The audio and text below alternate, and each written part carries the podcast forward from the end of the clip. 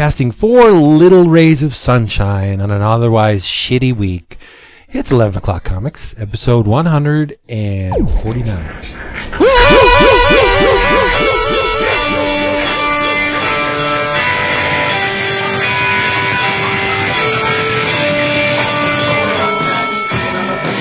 Really want to Yes, it is. That means, that means that means we gotta be getting close to 155. Yeah. 155 will be up. Yeah. Three years. Or no, one, No. 157 because we skipped the episode. yeah, you.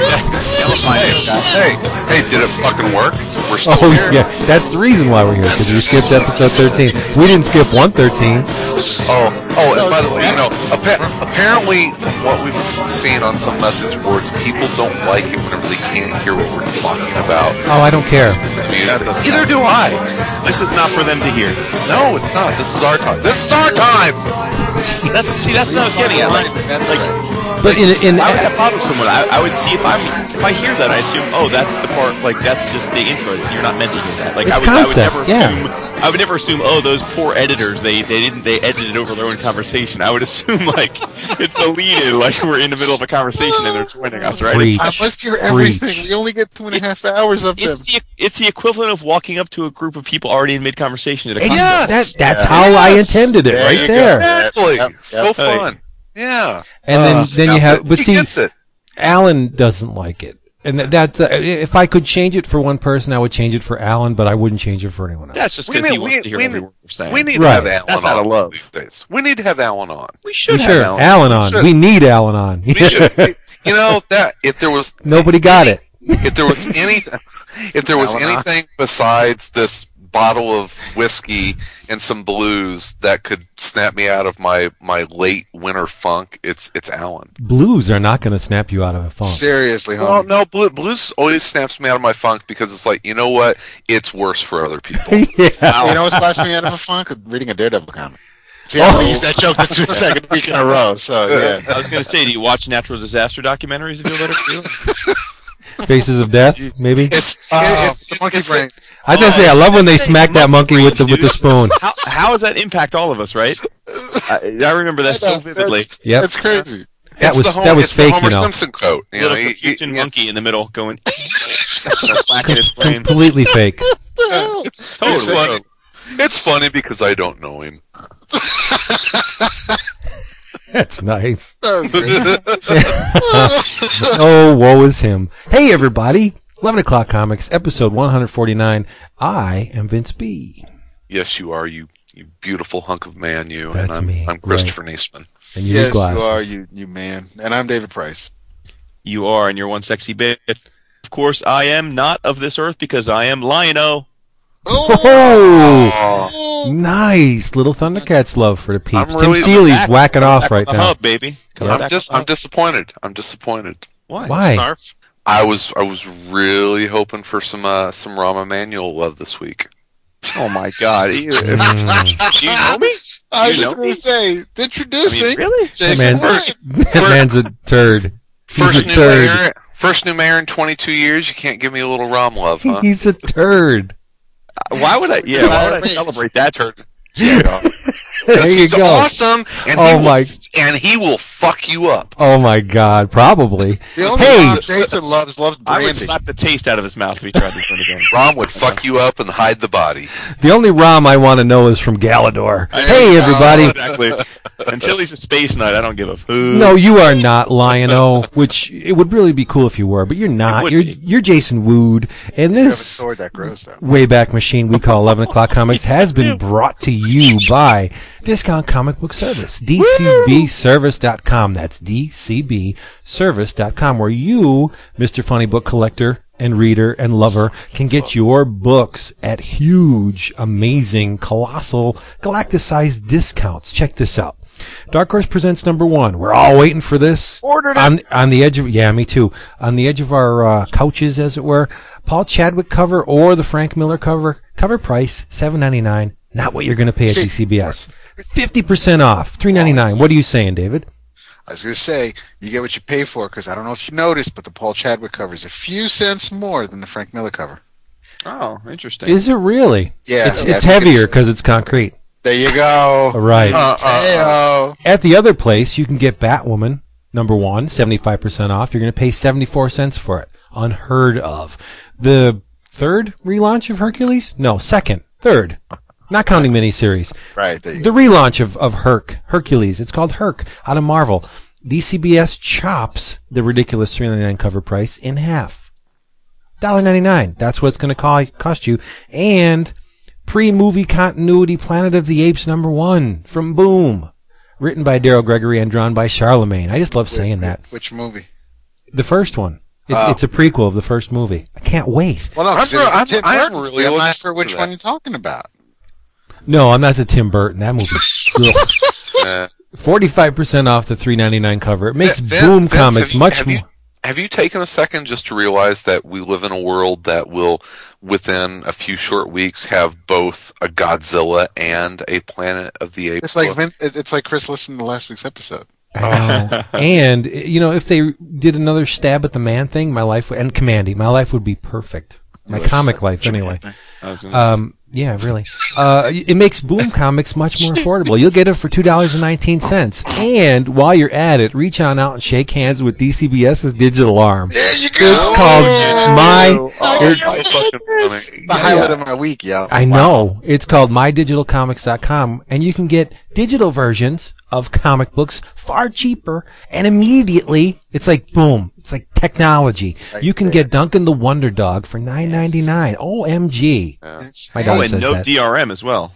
Right. No digital rights. OMG, no DRM.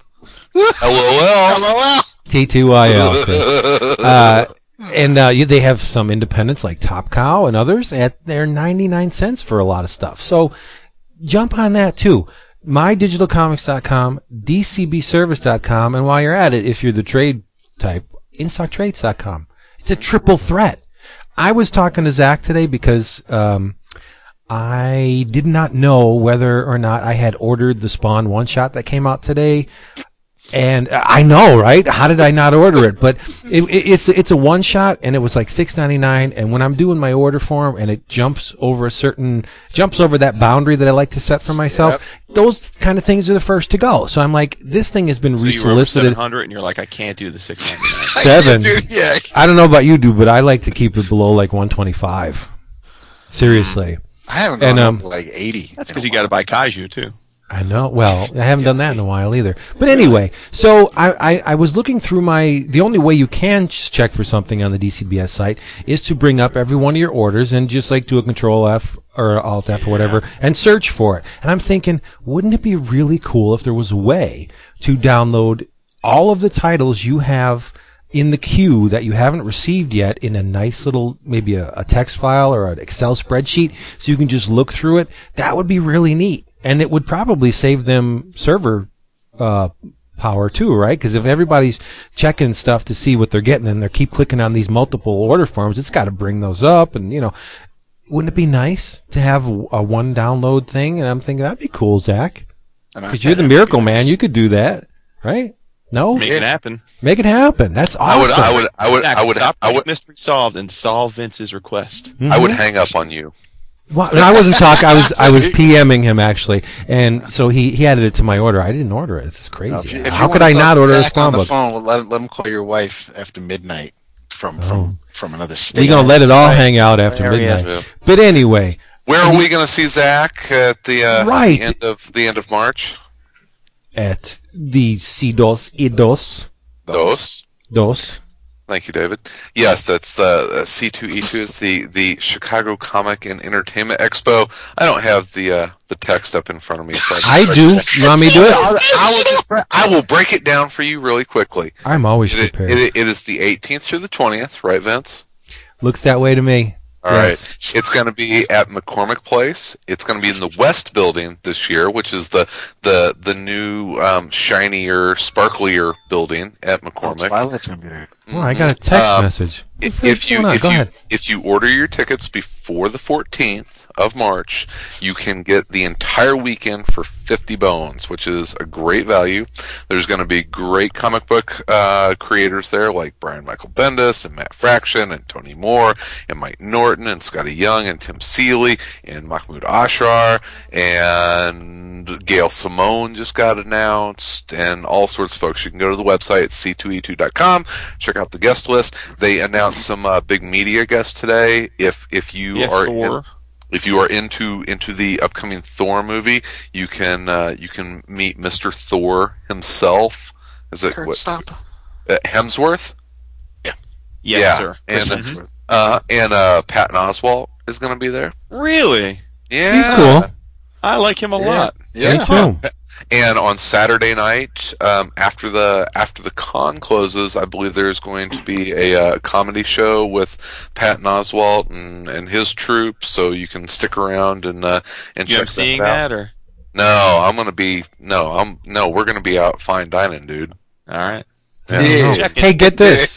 that uh, that uh, text message I just got was from Zach Crucy. Oh my god! yeah. nice. Yeah, he said he put it on my stack. He's one Architects of Fear. show. He see that He's a conceptual king. continuity in He's real a time. He's a king. Um, so yeah, come on out, a uh. C2E2. Um, the 11 o'clock crew will be there. Uh, there's going to be a podcasting panel on Friday at 6.30. We'll have more details as we get closer here. So hopefully, uh, the 11 o'clock army will come out and, and, uh, hoot and holler and, and we'll have a good time. And I might even have like a bottle of bourbon there. Hey, speaking of real quick, My- speaking of the eleven o'clock army, Mhm. we have to give a shout out to our our community members and, and listeners because Yep. um, Whitney Matheson, who is a very popular blogger, uh, she's got a blog that's been around forever called Pop Candy. It's now owned by USA Today. She started it on her own and I guess got bought out by USA Today a while ago. She writes about pop culture, and last week, or I guess this past week, she put a uh, article out about her ten favorite comic book podcasts Mm-hmm. and we were on the list. Uh, it was very gracious of her to uh, put us on the list, and she even made mention of the fact that uh, we have a rabid fan base. Yeah. They're so, rabid, frothing at the so mouth. I, uh, I just, uh, I'm a little I afraid. I'm a little afraid. Yeah. A little afraid. No, I got to say thanks to everyone that, that took the time to Big time. email her and, and say, "Hey, we love the show," uh, because I mean, I, I obviously had to to weigh in to our uh, to our uh, placement. So yeah, and congratulations to all of our other buddies, uh, Yep. Tom and and uh, John and Word Balloon and uh, and obviously Ron and uh, Josh and Connor and iFanboy and uh, all the rest. So yeah, it was it was very uh, very flattering to say the Yep. least. I got more thanks, real quick. I got stuff in the mail again. Oh, Oh, Yay! You know, I'm starting to get. Uh, I'm starting to feel. yeah, I think we should save this to the end of the show. Yeah, we should have like Vince's corner at the end, so we can Yeah. all It's- like, get it's it. It's like I- in your I- travels, in your travels, read the shit that people send me. yeah So I, I, I, think must. we would kill two birds with one stone because I- he's already he already suggests multiple things at the end of the show and bogarts it like he knows he shouldn't. I So, must I think- give thanks to Mr. Alex, aka Kibai, on the forums. I think that's how you pronounce it. Kibai, Q I B A I. Is it Kibai? I don't know. Well, it should be. If it's not, That's right. He's he sent me, written by Mr. Steve Niles. We know who that guy is. A uh, graphic novel called The Lost Ones, with art by Doctor Revolt, Morning Breath, Kim Buzzelli, and some schlub named Gary Panter. Shook Young ones? gun. Lost Ones. And uh, if you remember, way back when, this was offered as a free download at one time, free PDF Oh, on online, and they Zune Arts published it, and it's freaking sweet. So I'll be talking about this. Um, he also gave me uh, a CMX manga volume called The Astral Project by Marginal and Suji Takaya, and get this, I guess he does paper cutting. He gave me yeah? a delicate paper cutting of a dragon. It's awesome. oh, that's And- cool. and I on- love and on the- cutting. Yeah, and on the back, it looks like kanji. Maybe it's kanji for um, good luck. Oh, that's awesome. It's beautiful, beautiful stuff. So thank you, Alex. I love it. I will be talking about probably both of these in the future because Nice. I love to torment Chris. Well, well, it's cool because you know I, I just happened to uh, uh, Matt Burden sent me a um, uh, a, a letter um, certified by a notary public that he would uh, give me his kidney if I ever needed it. Nice. Yeah, It's pretty disgusting, Wow. but I, I, nice. Um, in, in the mail today, I received uh, the bills from the last oil shipment. you have oil heat? Get out of here. I do. Uh, yeah. Wow. Chris, you know, you don't eat the kidney, knowing your penchant for weird food. but that's what all those Brits do. in fat. Yeah, the the Brit the Brits boil kidneys and eat them, right? Oh, Zap, you reminded me. I had we had a uh, energy audit yesterday, and uh, I got to. Uh, one of the things I got to do this spring is freaking. We have an underground uh, oil tank. Oh. I got to dig it up from from the ground, and it's fine. I mean, there's no reason, but I have. To, I just. I'm always nervous Y'all are- about. It. Yeah. Yeah. You all are weird out there. You have like oil bills. Oh, I have an oil bill, all right. Yeah. Yep. Yep. yep. Really? I've, Yeah. I've, that's Yeah. odd. Get a couple shipments a year, but yeah. Yeah, Natural yeah, gas, that- baby. No, that's weird. That's weird. It's uh, yeah, we All don't right. do we don't do that here. It's time for Um, the yeah, it's, great. wait, it's time for the drink roll call, and we got Everyone's little, favorite part. right, and we got a little something special at the end of this. So we'll let we'll let David reach in and, and grab that at the end. So let's just Oh, do the dear. drink oh, roll call. oh, so David goes. David goes no, last. yeah, Oh. that'd be nice. That'd be nice. Okay. Okay. Um. Well, well, I tell you what. I will lead off because it's been a shitty week for a lot of Hell reasons, yeah. and and we'll get into that um a, a little bit later. Uh. But yeah, I was coming home. It's like you know what. It's been a while since I've gotten stupid on the show, and I'm gonna Really? in a hell fuck you, fuck you, Vince. You know, certain type Here's our first episode. a Yeah, you different, a a different, a different kind of stupid, Okay. and I'm and I'm in a hella bad mood. So um, I got some, I got some. uh, Scolded two weeks in a row. It's a record. I uh, I picked up some uh, some some cheap rye whiskey. So I'm uh, I'm drinking um, Old Overholt straight rye whiskey. Wow, that would completely incapacitate me. I bet. Oh, we'll give it about thirty minutes. I think my tolerance would probably be about fifteen. Yeah. True. So uh, so yeah, I'm I'm drinking whiskey, and there might be some a bottle of squirt around here as well. Which when you all come to Chicago, we're gonna drink uh, uh, whiskey and squirt. It's gonna be awesome. Really not. Cool. Oh, oh, oh, oh, Jason, Jason, wait, Jason, oh, daily, daily, Chris tries to find ways. He's Chris is basically trying to think how many things must I do to get Wood to get his own hotel room. Like that's what Bukkake. trying to do. Promise bukkake, and then you're done. We're, we're gonna we're gonna drink we're gonna drink whiskey, squirt, and and do uh, pork belly sliders. It's gonna I'm be so glad that I'm stopped that I have control of my own person before I arrive at your at your And- your your your town Yes, home because I'm going to yes. Stop at a grocery store, at a liquor store. I am Bukkake store. exactly exactly we're we're gonna have so fun getting so fun. yeah, so fun. Are you going to love me long time? Or? That rye whiskey right there. All Yeah. right, That's Jason, not right. That's Jason, not right. Jason, Uh, what are you drinking? You know, I knew you had a shitty week. I knew Vince had a shitty week. Yeah. I knew David and I, for at least one specific reason, didn't have the best week. So, in spite of my fitness regime, I have sitting here one shot of Jameson Irish whiskey that I'm going to do in a minute when David says his piece. Right. That's cool. And then I'm drinking Diet Dr. Pepper, bitches. There you go. Uh, See, but when you get to the point where you're at now, where you're slim, trim, and in fighting shape, you can, you know, wander a little bit every once in a while. You don't have to have stay so strict No, to the no, no, no. But regimen. he's going to be No, doing a no, whole no, lot no, of no, no. wandering You're in a right. couple No, of- no, and and but but uh, I'm trying to do something I never I've never done before. I'm, tr- I'm doing the you know the whole. I'm trying to like get to a new level. So I, it's Cool. pretty much got to be maximum commitment to do that. You know. You know, you know what I say to that? What? Respect. Nice. Respect. Yeah. all right, And and Vince. I am drinking Yuengling traditional lager because I'm boring and I just drink the You same know, shit all the time. There's nothing boring about Yuengling. I, I had it I had it in Florida. It's not terrible. Dude, It's not. It's very good. dude, I mean, It's I'm not gonna have to start making Adam Wainwright jokes if you keep this up. It's not terrible. It's a very serviceable.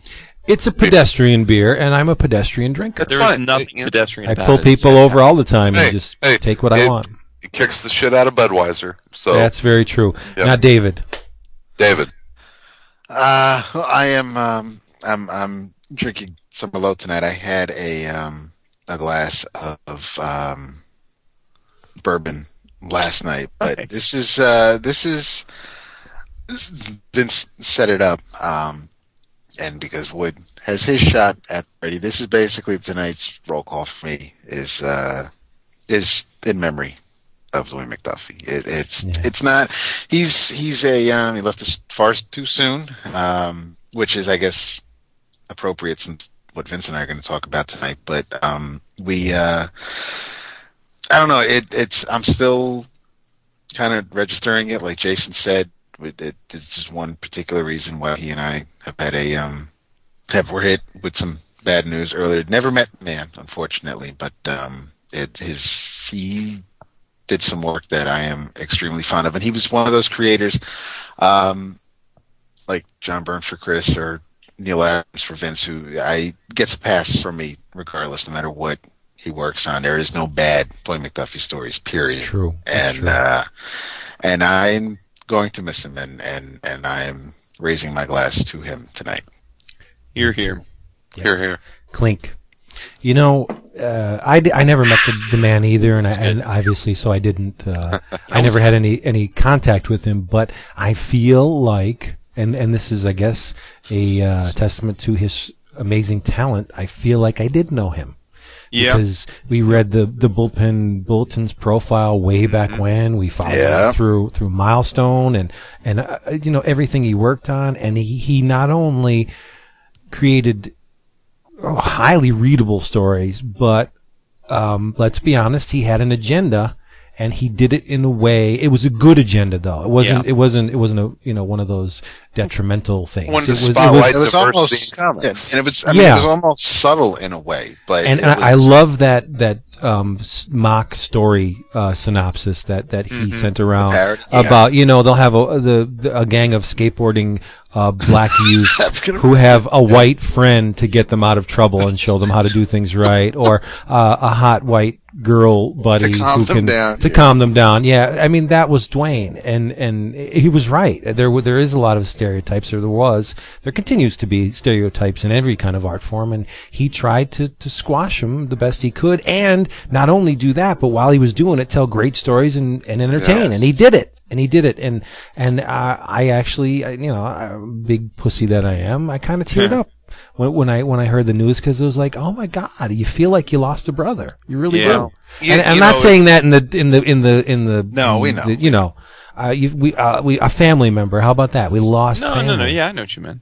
I mean, Yeah. there there are there are creators that are out there that I mean, we're going to lose in the next few years. You know, I, yeah, I you know I think about you know folks like like Gene Colan and and you know Russ Heath and you know I kind of don't that think jet- John Severin's ever gonna die. yeah, you know, John, the, the, you- the, the guys, Yeah. the guys that are that are they're on in years, and and and if they were to pass away tomorrow, you'd be like, oh man, that's you know, it's terrible news, but they they lived a full life, Yeah, and yeah. and in the in the in the last couple of years, I mean, we lost Mike Turner, and mm-hmm. that was that was terrible and it was it was heartbreaking but you know he was sick for a long time and everyone knew about that you know and and Jason had had PM'd us uh, on, the forums earlier this this week you know right after this had happened it's like, is this what it was like, you know, when Mike Turner passed for you guys? And, and I was like, "N- you know, because, you know, people knew that he wasn't in, in the best of health, but it was when, uh, when Mike War- Wieringo passed away. Mm-hmm. Uh, yeah. That was, Yeah. that was so sudden Yeah. and so unexpected. And, and I understand. We're, we're coming at this from, from fan perspective, but kind of like Right. hyper fans. It's, you know, we go to cons, we, we know a lot of creators. We didn't, you know, I, I didn't know Wieringo personally. I didn't know Dwayne McDuffie personally, but I know people that, that knew them personally, and so I hurt for them. And this was just such an out of the blue, unexpected. The guy wasn't even 50 years old, and he was one of the really passionate and thoughtful voices in comics. You know, if, if you didn't read his comics, you definitely watched the animated stuff that he worked on. Yeah. And, you know, because of that, he probably touched more people than most of the high profile writers that we know Oh about hell in yeah, comics. hell yeah, yeah. You know, if you watched, you know, Ecstat, you know, what it's, uh, um, Static Static Shock, Shock. Justice Static- League yeah, Unlimited. Yeah. uh, you know, the, the Ben recently, 10. Ben 10, God, you know the the recently released you know All Star Superman, and he he wrote the uh, Crisis on Two Earths. I mean, this guy- awesome. Yeah, the, Yep. and he did some of the best writing in in in animation, what we call the Timmverse. You know, Dwayne McDuffie was as big a part of that as you know, like Paul Yeah. Dini has been in, a Oh, in yeah. a lot of Mhm. ways. So it just just an absolutely devastating loss for for comic book fans that you know unfortunately they may not even know because he was one of those yeoman writers that would get in the trenches and and do a lot of fill-in stuff or or when when companies were kind of put into a bind they knew that they could lean on Dwayne McDuffie Yeah. to come in and kind of right the ship on stuff. So I don't think he ever got the accolades that he deserved. It's you know he, he's just like a guy that was always there that always did really good work Yeah. But those Well, who and the- got it loved it.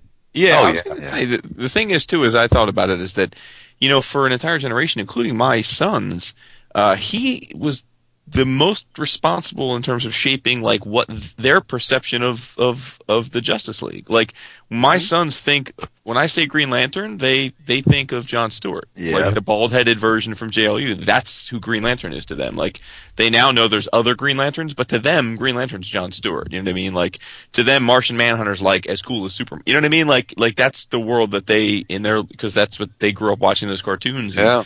and um and then for me, you know, the thing is is about this is you you know David mentioned that he never met the man, and I, I unfortunately didn't either.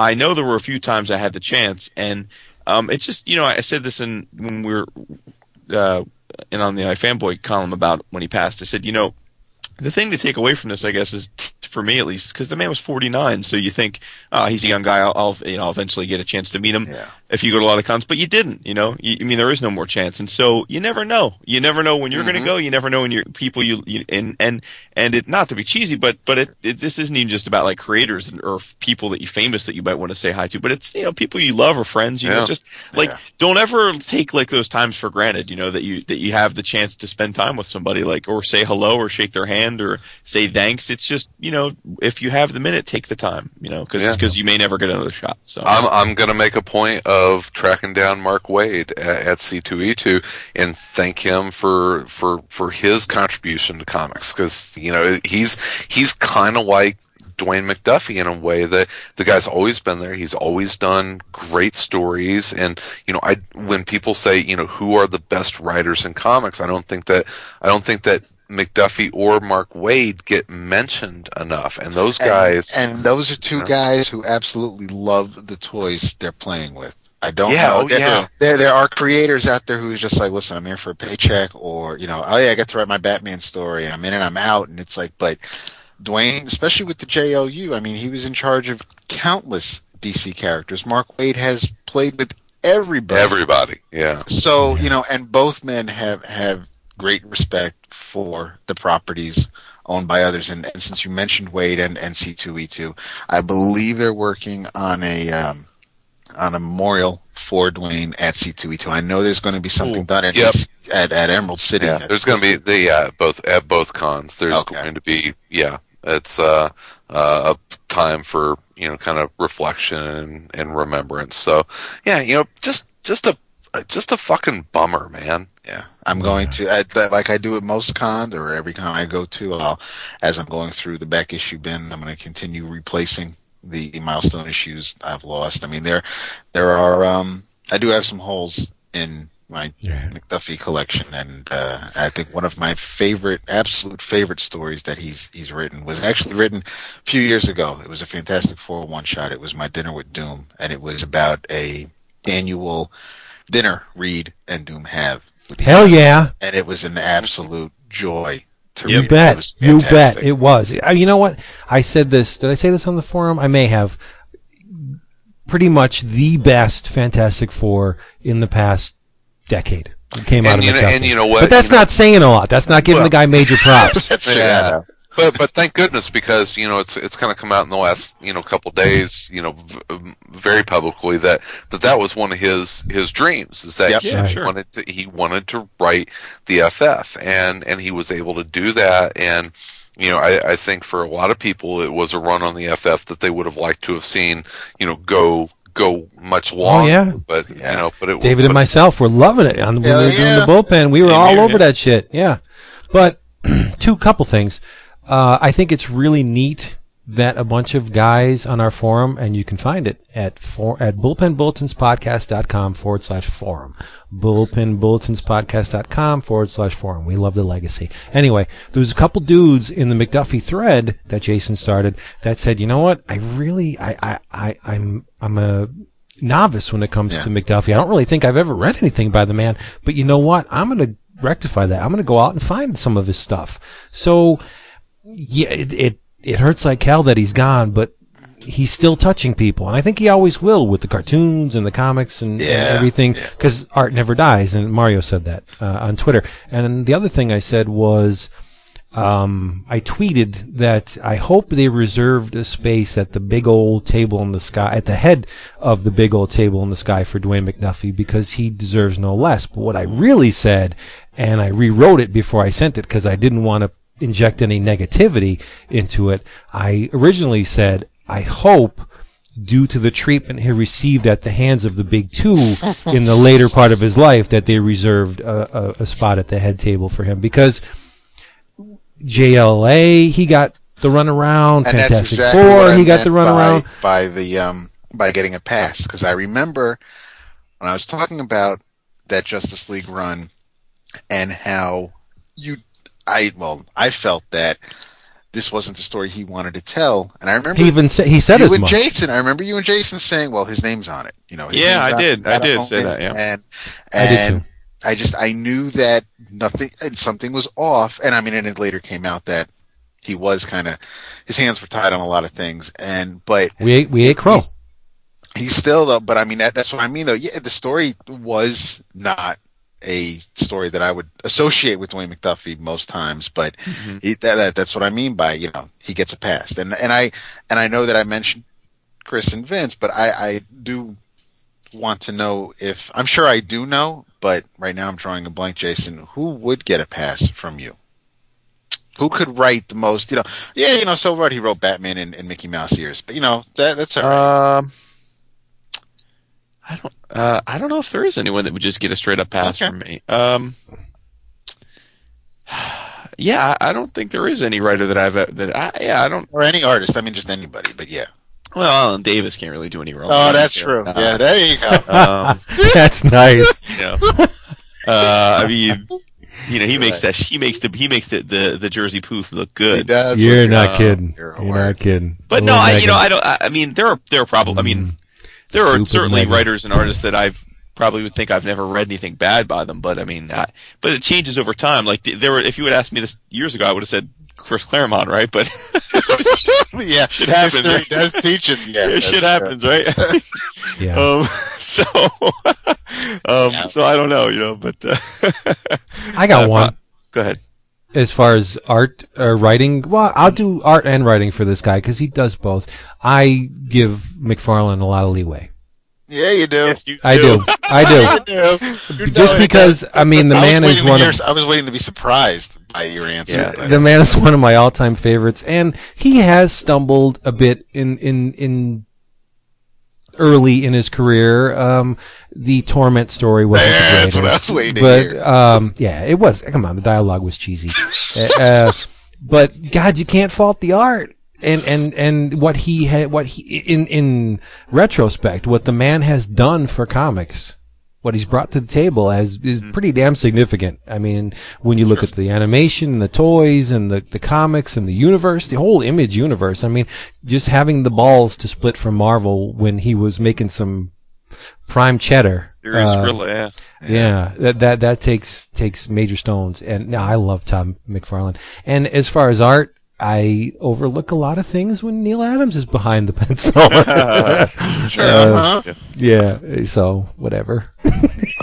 now there are people that you i mean to your point david as i think more about it there are people i don't think i've i can't recall ever being disappointed in or, or making excuses like i don't know that i've ever i mean like walt simonson i don't think i've ever Yeah, that's true. Yeah, and I, mean, Read- I haven't even read everything. By yeah Walt, like i mean i'm sure that's what i was going to say like anything i've read or, or or read of his writing or and or seen him draw i can't ever think Like, Right. oh, he phoned that in, or oh, there's something. Because even like with like JRJR, like I, you know, I know that I thought World War Hulk. I just didn't think that was True. that was up to yeah. snuff. Personally, it just didn't. I thought it was kind of the weak sauce.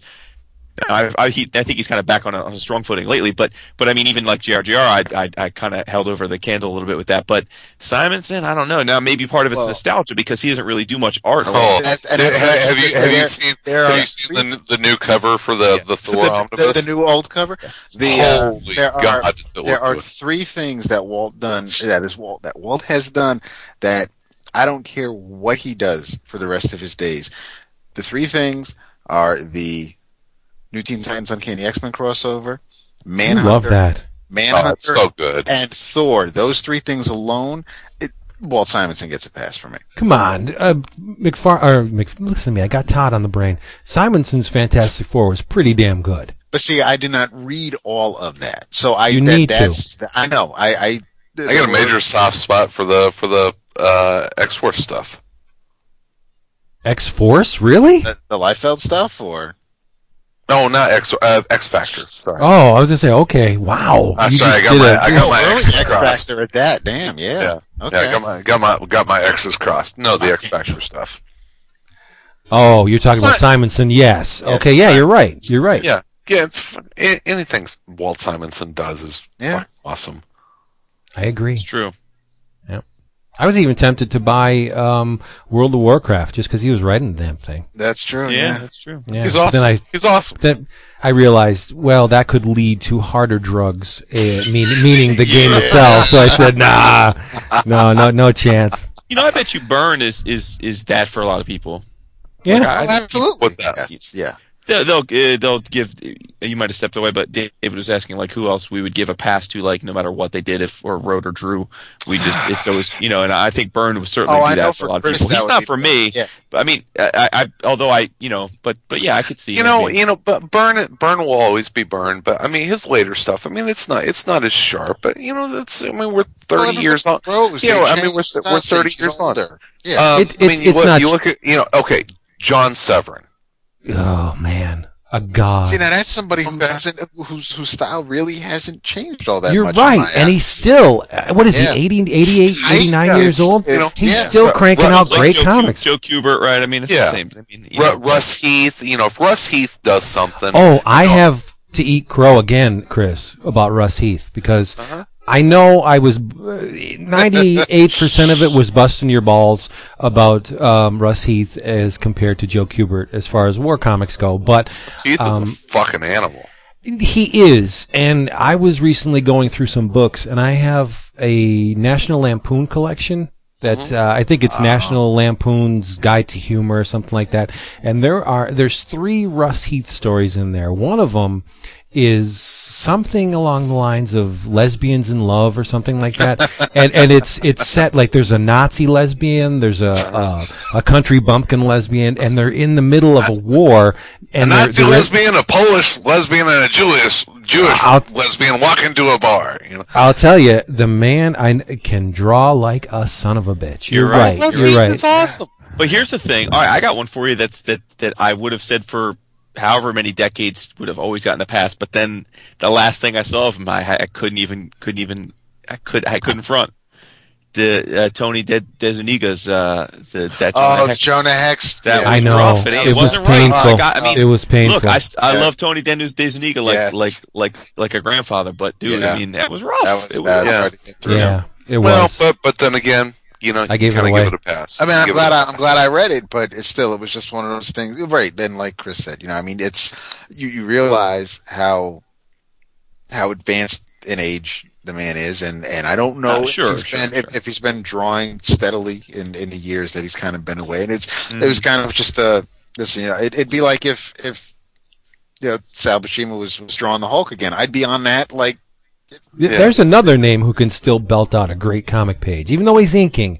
His forte later in this late period of his career Yeah. has been Yeah. inking. Buscema can still draw like a son of a bitch. I mean, I, I would love But- to see. I know people have, have have changed over the years, and, and their style has has changed. But like, if they if they went back to characters that I was reading when I was growing up, then yeah, that that's an automatic buy. I don't. You know, But Well, I, I was going to say, like for the- me, John, I don't know that John Buscema ever did a bad page. Like, I mean, I, I know now. I know some people have. Because he had a lot of different inkers, and a lot of people have very Right. different opinions about his different periods and who inked him and stuff. And admittedly, I didn't. I've read very little of. I've seen a lot of his original art in recent years, but I've read very little of his Conan stuff, so I don't really have an opinion on that versus the Marvel stuff, vice versa. But I'm saying like I've read pretty much almost everything he ever wrote at Mar, or sorry, ever drew at Marvel, and with how many myriad inkers, and I always loved it. And it, Yeah. admittedly, it didn't all look the same, but I always loved you know, no matter what. there was so. there was one Big John book that took me by surprise and made me feel like this is not John at his finest, and I think it was Warriors of the Shadow Realm. Only because I don't think the man wanted to do it. Because uh, if if memory serves, that was a Mike Ploog project, and for whatever reason, it all. Ploog didn't do it, and they put Buscema on it, and they were experimenting with airbrush color. oh yeah, And okay. they they published it in a three issue Marvel Super Special series, and they showed they had even had this article on uh, in the back on how they did the airbrushing and actually airbrushing on the boards. You know, but way back when that's all they could do. And you know, Buscema's art was great, but it, I really don't think it was primo John, which was meaning everything else he's ever done. So I don't know. But what was I going to say? Oh, the the Tony uh, DeZuniga stuff. I think the only reason why we found fault with it was because we are comparing it to his other stuff. It, I thought it was still a lot better than some of the kids these days. You know what they're going, but uh, compared to Tony's The body of work, yeah, it yeah, it just it wasn't all that, but it was still artistically sound, kind of, sure. kind of. Well, I mean, I mean, you, Yeah. you look for, you look for the glimpses, you look for those things that that that maybe capture, you know, a, a little bit of the essence of, you know, hey man, we all get older, and you know, sometimes it's, you know, hey man, i- i- if Gene Colan, like he did on what Cap six hundred or 601. you know, six oh, it's hey, it is that vintage Gene Colan? Mm, no, but it's it's Gene the fucking Dean, man. It's, truth, truth. There's a lot of truth to that. you know it's it's hey man he's still out there doing it and and there's there's a historical significance to it and I mean, it's true. I mean, I mean, do the, I mean, is the NHL Super Pros? I mean, are they really a vintage Stan Lee? No, but you know, they're they're still tight and right. Tight and right. it may it may it makes you remember better times you know sometimes Yeah, That's sure. how you look Vince didn't it, take so. that bait. I'm disappointed. I know you, I'm, I'm still Ma- trying to trying to translate it. He's maturing. well I tell you, know, what talk, Stan Lee talk, just invented a bunch of NHL Invented in characters air for the- quotes. for the hockey- Put inventing in air quotes. He what? Oh he's doing a, a project with the NHL the of National creating- Hockey League. yeah, creating a asking- character for for Right. each team and so you've got you know So the if you have like the Red Wings, he's probably got a character who has actually red wings. You know, yeah it's, it's real the creative Chi- stuff. the Chicago Black Sharks. Oh well, that's Stan. You know, always on the cutting edge of, of creative stuff. Stop it! Stop it! Well, I tell you what, talking about nostalgia and things that we love from. Are from we going to talk about in Lou Ferrigno again, dude? Yes. this time I met Lou Ferrigno and he said, "Don't touch me." Um, Hands? no, Jason, are you ready? Uh, okay. Let's talk Oh, about you, it. you're going to do your tag team first? Oh, oh nice. Jesus. quite a segue there, Chris. yes, I'm working on it. Come on, that was come on, a work reach with here. around. Work with me here. Uh, Um, what did you think about uh, the greatest sci-fi comic ever ever no Now, now wait, what did you re- guys you read read again? sliders? Oh, nice. uh, well, first I should say, um, I, I kind of get like an incomplete on my homework assignment, only because I said no, no, I said I was going to read the entire first omnibus of the Alien Legion, and I Yeah. I wasn't able to finish it in this week. It, it's a That's- big, it's a lot of pages, It is. Yeah, It's yeah. a lot of book. but That's I read probably they had a lot, a lot, a lot of words on the page. Yes, so I read about two thirds of it though, so I feel like I've definitely read enough that we can Oh, hap- yeah. happily discuss it. Yeah. Um, yeah. So we read uh, Chris's long. One of the first books I ever heard Chris gush about uh, was Alien Legion, and I had never read it. So it's been sitting here to be read for a long time, and uh, this week we agreed that uh, that uh, I guess he would brush up, and I would actually read it for the first time. Um, so, Chris, you probably know a lot more about the history of it. I mean, I know that it was originally in the '80s from Epic, and Mhm. it was. I know at the time, at least one of the longest running series. It may have been the longest running series that they had. I, I don't. You know, I know that. Uh, uh, Two uh, incarnations. uh, Yeah, it's definitely What's that? up there. It Yeah, out yeah. in So, two so two incarnations. okay. So why the- don't you the set it original first in terms yeah. of Uh, uh you know, the time is is the the late '80s, you know, mid late '80s, and uh, and yeah, Epic was putting out comics that were uh, definitely more adult themed. Uh, it, was it was kind of that time that you know the cool kids were were reading stuff from First and Comico and and Epic. Uh, you know, Marvel you know certainly had their their books, and DC was coming off of the uh, big successes of you know Dark Knight and and Watchmen, and comics were getting smarter. They were getting more socially relevant. They were starting to reflect things that were going on in in our everyday lives. Now, me, I was a big sci-fi fan, big Doctor Who fan, and so you know I would naturally gravitate to anything that was that was sci-fi oriented. And uh, you know, I was talking to you know, I've talked with Sal about this. You know, Sal was a big uh, American Flagg fan, and there were you know a, a lot of folks that were um, gravitating to different properties a, at the time. Alien Legion was was my book. That is that is one that just at that time, and we're talking like 1987, 1988. I'm probably like 14 years old, and Wow. it just yeah, yeah. Well, you know, hey, you know, it, it's it's going to sound older, you know, here pretty pretty soon. Um, Vince being the elder statement, but um, Yeah. it, it was it, it was a comic that just it was it was the perfect comic at the perfect time for me. It was basically the French Foreign Legion in outer space, Yeah, and very well said. hmm this is at, at a time where the the Cold War was pretty much coming to an end. Um, it had reached its, it, its height, but there's still a lot of um, Cold War mentality out there, and that is reflected in this book. And also, you know, it, it's it it was the first comic that I ever read that was very political. You know, I you guys know how much I love Queen and Country now, which is very hardcore, real world espionage and politics. Well, Alien Legion was the very first comic that I ever read that really dealt with like government and military and how the two of those things interact with each other but don't always agree with each other. I mean these were these were the the foot sloggers. These were the troops that were that were sent out on the missions that were because of political reasons that maybe weren't strategically um, smart or well thought out, but they were done for political reasons. And you saw characters live and die at the whim of of people that that weren't connected to them. And as a 14 year old, that really resonated with me. It was it, it, it kind of opened my eyes up to a lot of that. So this was the first comic that that I read that really made me think in a lot of different ways and it was all wrapped up in this this awesome sci-fi action package and it was uh uh, it was beautifully drawn. It was it was for the time the the writing was was pretty advanced for for what we were seeing in comics. Alien Legion for me it, it will always be one of my all time favorite comics. Yeah, I agree.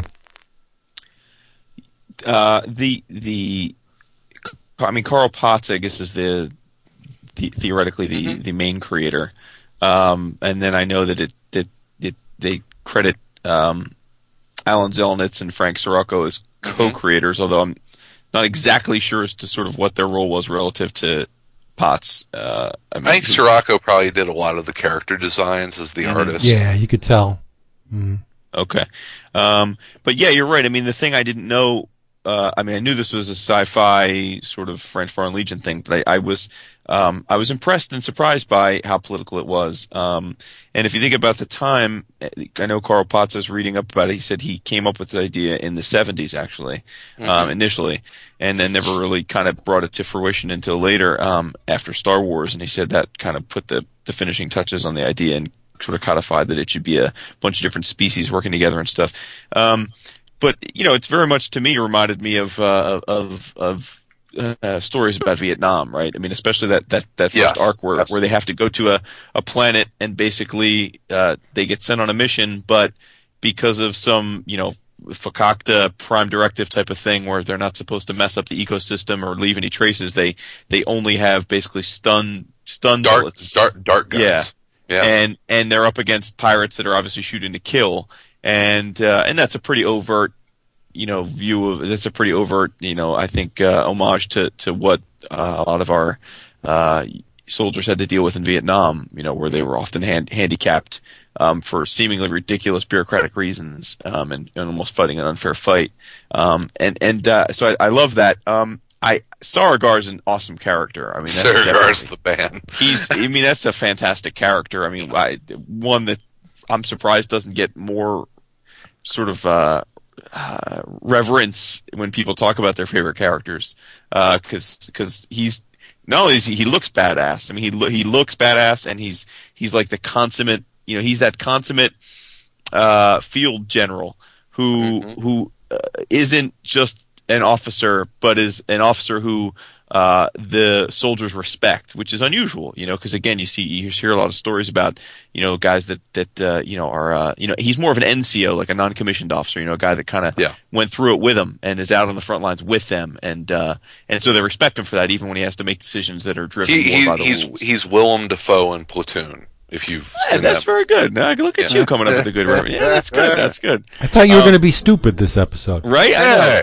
The art is awesome, dude. Give me The- five minutes. The art is awesome. Um, oh, yeah. It's really detailed and tight. I mean, it's really it's it's just an explosion of different characters and settings and It's a beautiful sci-fi book. vehicles and concepts and um, I mean the way they they you know there's a, there's a they they one of the groups fires like a gun to put everybody to sleep and they draw like with these cool crazy like pink electrical lines all across the page it's just really like again just really well done i mean and they made a great use of color and just i just uh Th- really this impressive. Book, this book really, more than any other comic, pushed me down the road to be a graphic designer. The design, Oh, wow.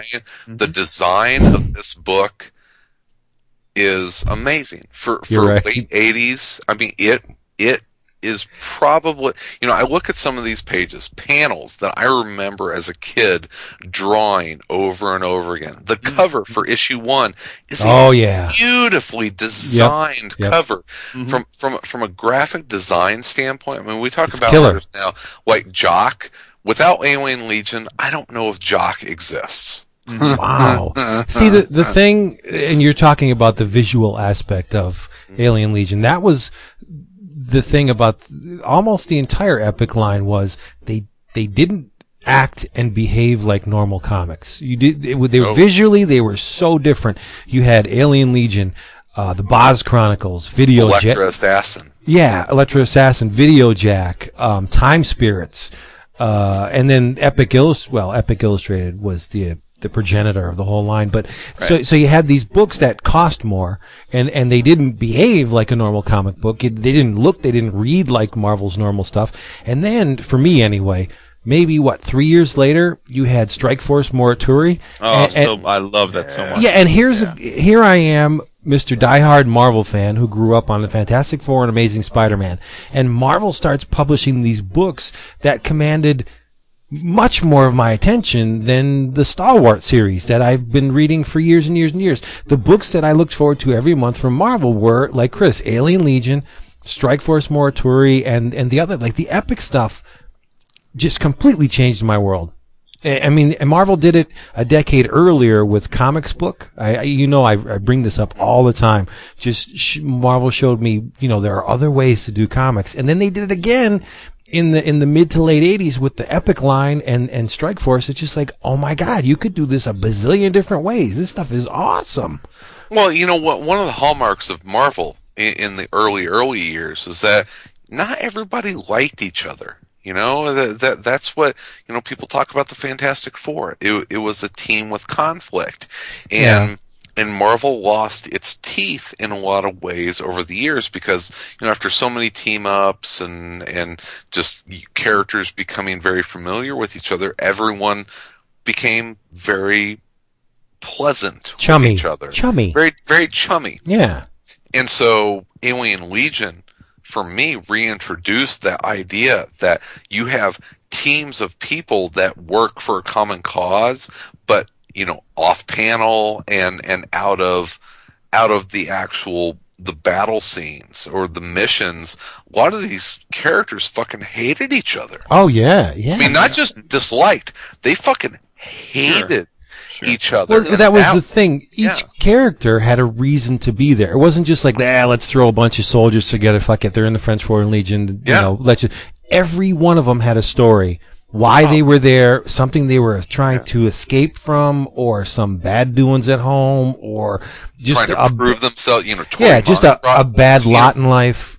Tori and- Montrock is is kind of a main character, and, and he's you know Yeah. comes from a, a privileged background, and Right. he's there very much to prove himself as a man. Yep. And then you have people like Jugger Grimrod who are kind of like career criminals that are there because it's better than going to jail. Yeah, but he's like the mm-hmm. hooker with a heart of gold, though. He does despicable Yeah, things, but then in the end, Oh, he, Grimrod? he'll he'll always, you know, whether he realizes or not, he does the right thing. In most instances, Ju- He- Jugger Grimrod was the the best thing and the worst thing to happen to this series mm-hmm. because you know as you come to the end of the 1980s Oh, you get into the extreme stuff, and they. well you know you, you're you're coming to you know socially conscious comics that are, are really kind of pushing the envelope as far as like social commentary and that kind of stuff and then you get into the 90s and Darker you know, Image. whether, whether you you like it or, or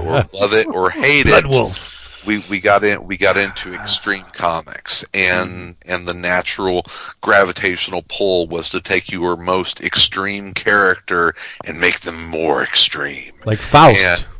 Remember Yeah. Faust? Oh Jesus! You know, it's it, it was it was Beautifully you know, it's, drawn. It's it's why do people like Wolverine? Well, because he's a badass. Well, let's make him even more badass. And after a while, you get desensitized to it. And you know, I don't want to get into the discussion of of good, bad, or indifferent. But what happened with Alien Legion is that you know, in a lot of ways, Jugger Grimrod became the um, you know the character in that book Yeah. when much more interesting characters like Saragar and Montrock and Miko. Miko, Oh, I love Miko. those those characters that you really could have taken in a lot in, in a lot of different directions and really explored them became overshadowed mm-hmm. by the bad acidness of Jugger Grimrod, who's a great character, but that kind of character should never be your lead, and that's Right. what happened to Alien Legion and a lot And of. when does that start to happen? Just like when? um, Second volume, series. vo- volume two of the omnibus. Um, you get into that a little bit, and you know Chuck Dixon didn't do a terrible job. Um, it, it it was just kind of like you know the market demanded uh to, for for maximum carnage and and it's really kind of a sad time for for a lot of a lot of comics that got you know dragged down into that because you know you know kind of what I was saying is that Alien Legion touched on a lot of really socially relevant topics. And for a 14 year old I wasn't you know I didn't go home and watch the fucking nightly news. Mm-hmm. I was reading comic books and I was getting a larger world view by these comics that were talking about it.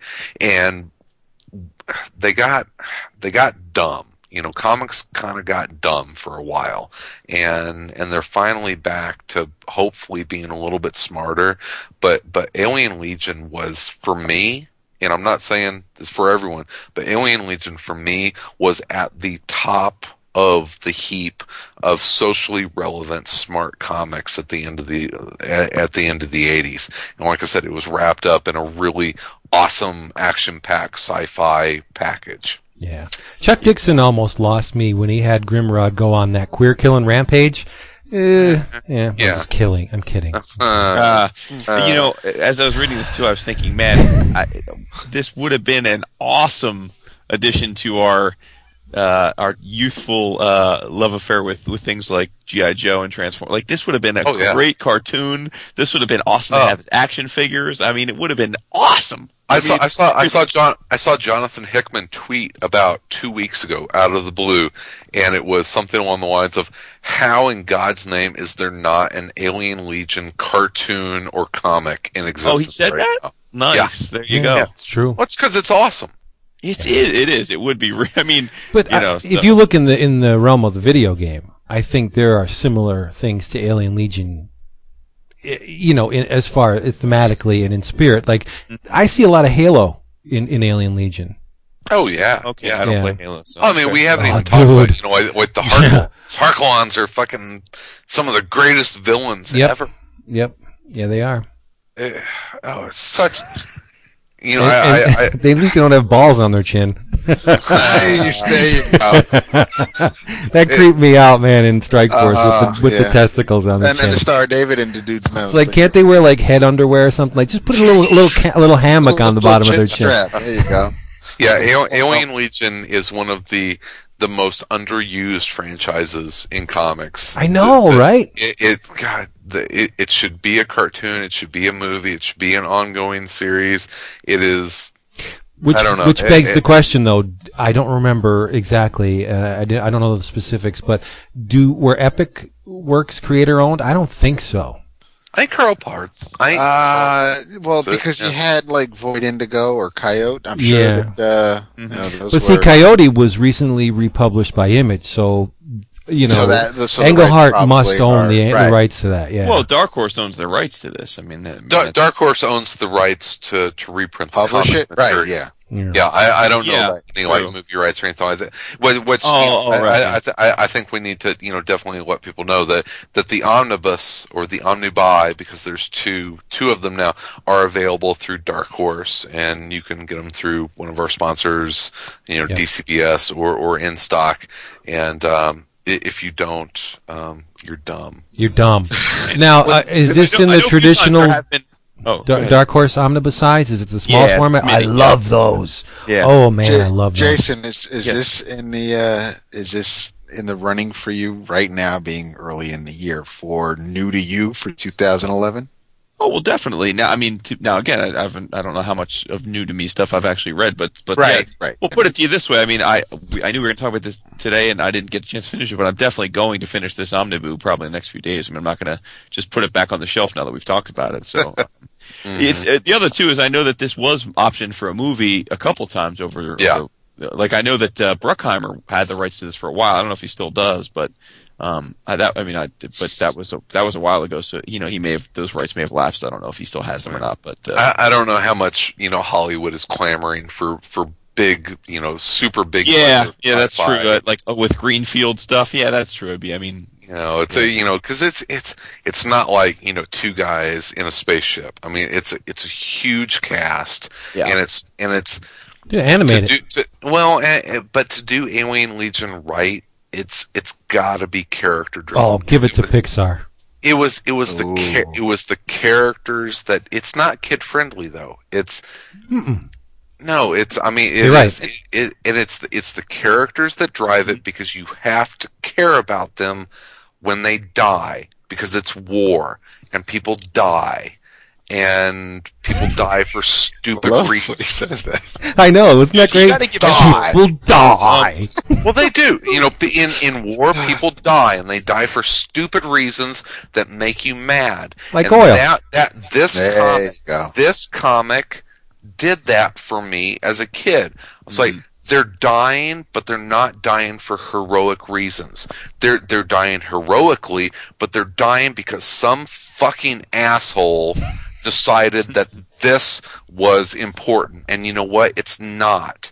And that was something that comics hadn't done for me as a reader. That I wasn't getting that in a lot of different mediums. Is that, you know what? People go to war and they die for stupid fucking reasons. Yep. And- Welcome to the and- real world. And here's a comic book that is illustrating that to me. And you know what? Not only do soldiers die for stupid reasons, innocent people and bystanders die for greed and for other stupid reasons. Yep. And you know what? It's amazing that a comic book was able to do that to me as a 14 year old kid. And that's why it's always going to be one of my favorite all time comics because it showed me that you can do awesome, fun, exciting, and smart comic books. Right. And But you have smart, to smart comic books. tip of the hat to the creators in the middle, in the midst of this mm-hmm. whole shitstorm of death and corruption and greed and bloodshed. You have little spots of innocence that are great counterpoints Oh, absolutely. to like Miko. Miko's probably the most innocent character in that entire series. He just wants to heal people. He just wants to make them better. He Yeah. wants to help and and he's so he sees he sees the glimmer that that bright spot in the shit pile all the time. And you know and what? you need a que- you need a he- character he's, like he's, that He's father, he's Father Mulcahy. I was going to say you Yeah. you you guys are bringing up a good point. Which without is, the needless religion. well, but no, but I, but again, I, I think um, a lot of these characters are very like a lot of what's in Alien Legion isn't the setting is original. A lot of the the underlying characters and the roles they play are not original. Like they're you know, but they execute it really well. Like that's the idea. People say, like uh, with the even with with you're saying like the med.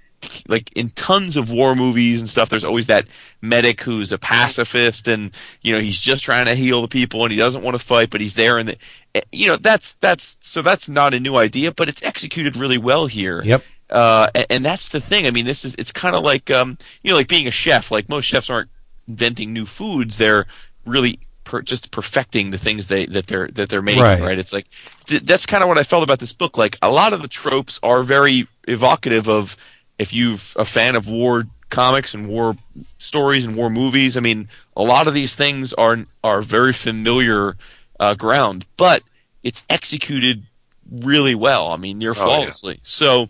Yeah. So I mean that's that's the trick, and I think that's a hard thing to do because again, um, yeah, the sci-fi setting maybe kind of puts enough of a twist on it where people kind of weren't seeing it directly as a war par- a war uh, a book, but at the same point in time, um, unless you were really young when you read this, it's pretty if, and, and you It's have no exposure- very thinly veiled. yeah. So so I think to to that extent, to hold your interest. You- It really had to be well executed on all levels, and it was. I got to ask you though. So, what the fuck ever happened to Frank Cirocco? Like, what? Like, the dude is a beast Um, in this. he- He's a I beast. think he went to animation, didn't he? He's still around. He's still doing not in comics though. Um, okay. uh, you you can find him online. He does I think some like children's books or Okay. Oh, no that kidding. kind of. Yeah, it's you can find him online. It's because I've been God, I've been on the hunt for original Alien Legion pages from like that first six or eight Yeah. issues. can't fuck, can't fucking find them. Nice, yeah. Uh, oh yeah, just look, he's on LinkedIn. Go figure. You're right. Well, well, well, one more thing about the design. Really, uh, Jason's talking about really well executed in terms of story and characterization. Design too. I mean, it's a complete package because you know if the eyes are the window to the soul. Miko, what what are his mo- what is his most um, obvious characteristic? He has huge eyes. eyes. His eyes are huge. I, that's just smart design. You wouldn't make you know uh, a very compassionate character all squinty and shit. You'd have nice big eyes, you know, and and that's it's really smartly designed too. Uh, even even Sarigar, he's sleek. He's an it's like an anaconda.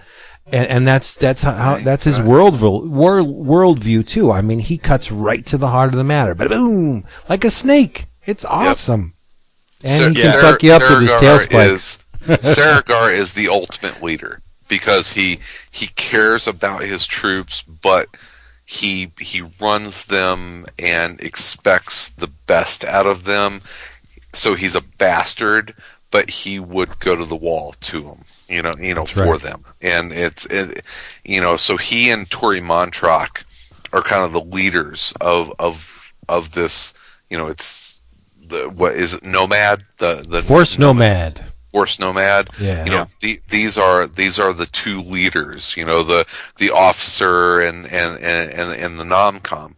Eh, eh, So it's it's just so perfectly constructed to to build up these relationships between you know between the the non-commissioned officers and and and then the the recruits which are there for all different reasons like Jason had said every single character is three dimensional and has their reasons for being there, and that gets into some really nice, you know, sub stories and and and and subplots. It was, it's just such a good book that I don't think enough people realize how awesome it was. Go out and read it because it's well Yeah. worth it. Yeah.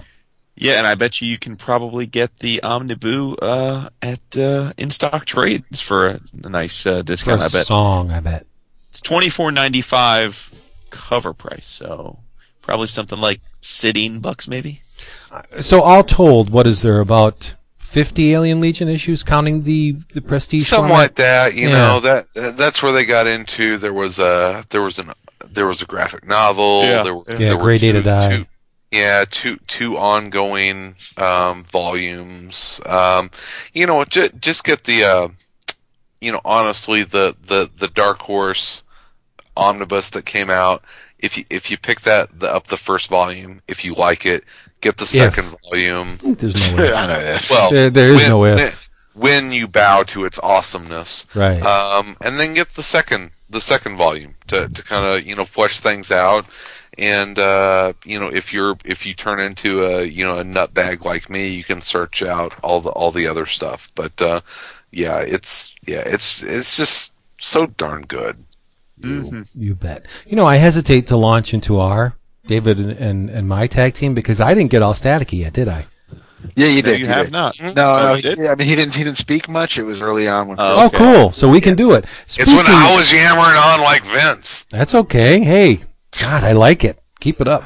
Speaking of magnificently executed comics, David and I did a little uh, group mind thing, appropriately enough, on um, a book written by Mr. J.M. DeMatteis, or depending on how your tongue swings, DeMatteis. DeMatteis, whatever. Uh, the man who wrote Kraven's Last Hunt, the very Justice League and or co-wrote Justice League, Justice League International, Justice League America. Right. The uh, very similarly themed Moonshadow with uh, Jon Muth for Epic Comics. He Greenberg wrote S- Vampire. Seekers into Mystery and the amazingly cool and criminally overlooked run of Man Thing uh, during the Strange Tales period. Remember those? That Man Thing is Yes, um, yes. the one that was uh, finished in the I think it was a Peter Parker annual because Spider Man was involved towards the end. Um, eh, he wrote Spectacular Spider Man, Amazing Spider Man, just like a whole mess of comics. Did, did he spend some time with the Defenders? Early on, yeah. Yeah. Yes, he did. Um, and drawn. Oh my God. Uh, v- a virtuoso uh, draftsmanship of the unfortunately late Mr. Seth Fisher. who- Another one gone way too soon. Yeah, see, we have a theme this issue, this uh, episode. Sadly. Um, the the man died very early in life uh, from injuries sustained in a seven-story fall while he was in uh, Japan. I guess he fell off a, a roof or a platform or And something. and similar to the way that uh, yesterday Dwayne's All Star Superman came out, Seth left us a week after I think Big in Japan concluded. Right, the Fantastic Four Iron Man, big in Japan. Yeah. For Marvel, obviously. And uh, he did a, an amazing series uh, for Vertigo called uh, the Vertigo Pop thing called Tokyo. Oh my God, is it fantastic! It was like a four, four or five, a four issue miniseries. It was just amazing. Um, and the title of the book is Green Lantern Will World Yeah. and it is astounding. it, it, it, I, I've read this thing multiple times, and every time I read it, I take something more Yeah. away from it because every page, as the Brits like to call them, is a sleeping policeman. Every page is a speed bump in this thing. The art is so detailed and so concentrated and thick and amazingly dense. But it's you- clean. it is very clean, very clean line, but just this hyper concentrated shitstorm of detail that you cannot read this thing fast because there are so many details and little bits of this this multiple worlds that leap out at you. It's almost like Hal Jordan's story is a footnote in this bigger canvas of stuff going on, and there's a reason for that. When, It's like when- having when- a fever dream and you're tripping on acid. It's exactly like that. In short, the book is a 96 Six. page, 96 page glimpse into the mental landscape of Hal Jordan. Yeah. Uh, when when the book begins, he doesn't know who he is. He doesn't know his name. He doesn't know where he is. All he knows is that well, all we know is that he's in a cowboy uniform, which is very appropriate for Hal Jordan, uh, traipsing across a arid lands arid desert landscape on a purple horse named Trigger, branded as it were on the hindquarters from the like the GL Ranch. it, it, it's amazing, and and if you're familiar with the work of Geof Darrow and Moebius, um, and other uh, art, um, the the dude that did uh, Black Summer, um, I always forget his name. Oh, oh, oh, Ryp. Yeah, Juan Jose Ryp. That is kind of like what you will find when you look at Seth Fisher's artwork. It is just inconceivably detailed. I mean, I, as an illustrator, I hesitate to guess how long each one of these pages took him to draw. He leaves absolutely nothing to the imagination. You don't get a few pencils, uh, ink strokes for a, say, a piece of uh, furniture in the background. Everything is rendered to the hilt. It's insane. It's appropriate for this book, the insanity aspect of it, because it's it's a trip through, and this is what really gets me about the book because it mirrors my philosophy. It's a trip through the omni mind. There are all these mental constructs. Everyone has dreams, and our dreams, as far as this book goes, create entire universes, and these universes are colliding, and Hal Jordan's in the middle of it. Why? Well, we won't spill the entire oh, beans, but you have to get to the end to find out. It's it's it's a test of Hal Jordan. It's a test of his mettle, of his uh, ingenuity, but most of all, it's a test of what, David? Will. His will. Get it? That's the world. entire thing. That the, the there's something in here um, where they say uh, intelligence plus intuition plus will equals um, power, or th- that's the whole thing that the Lantern Corps is founded on. The, the, this this very special equation. And, sure, it and wasn't money, power, respect. It's the key to life. no, that wasn't it. But uh, um, it, it, it's it's a bit like you have pieces of Oz mixed with Alice in Wonderland, mixed with uh, Winsor McCay's Little Nemo. There- Definitely. there's some Dr. Seuss elements to this. There's definitely a, t- a number of tips of the hat to MC Escher. Uh, it's it's uh, you know a trip down the rabbit hole of Hal's psyche, and and he is just trying to find himself through this thing, and he meets characters that are that are oddly familiar. Like there's there's Kelly, uh, a six-armed hotel manager that seems really familiar to him though he can't place her. And and she's obviously attracted to him but it seems more maternal at times than than than um sexual. Uh, there's a a very french looking gray alien uh, the traditional grays uh he but he wears a beret has a little goatee and a turtleneck and his name is Mufon Yeah. M M U dash F O N. David, did you get the uh, the joke of that? Of Mufon. Yeah, MUFON is an acronym for the Mutual UFO Network.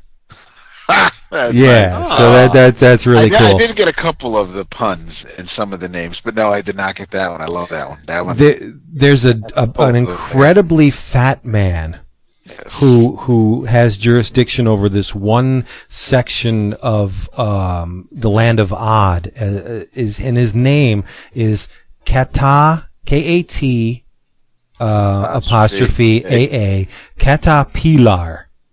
So caterpillar. So that's where you get the Alice in Wonderland aspect to it, and and he helps uh, Hal out a lot. But there's a psychoactive substance that Hal is given in this book called Maya Vale or Maya Val, and I, I, it seemed familiar to me. I was, it was just, the name just kept nagging at me.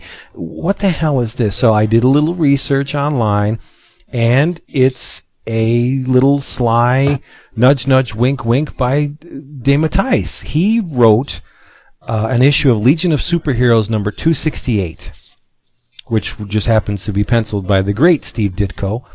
And there's a character in there who only appeared in that one issue, done in one, and he was gone. So you think Legion of Superheroes 268, that's still the late 70s, right? The dude's name is Dr. Mayaval, who was a native of the planet Avantada. The guy spent 150 years as an acolyte in the divine search for ultimate reality. But when he was put in this uh, chamber of lives, he inhaled this green vapor and was instantly flooded with 50,000 lifetimes of experiences, which caused him to go nuts. And that, it's really cool that DeMatteis would do that, or DeMatteis, whatever, JMD, let's call yeah. him, Yeah. would really do that because he took a character from one of his previous works and made it relevant to a contemporary work at the time. This is 10 years old. That thematically it fits because Will World is about this headbutting of all these different realities and Hal Jordan's in the middle of it. That's the entire story. He's just got to work his way out and, and find, you know, he's got to grab that identity. Who am I? W- w- you know, what am I doing here?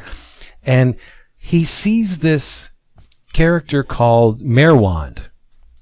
That that again seems he seems to think that this character is important to him, and the character is very elusive, and he chases this character for the majority of the book. I have to get to Merwand. I have to help Merwand, and he's put in a bunch of just ridiculous situations. He's turned into a giant head who carries characters in his mouth, uh, who is um, attacked by reality, era- reality erasing heads with just that. huge pencil erasers on the heads that just swipe and, and everything in their wake is destroyed, just just plucked out of reality. And and they're like the police force from these these uh, the headquarters, which is a giant head.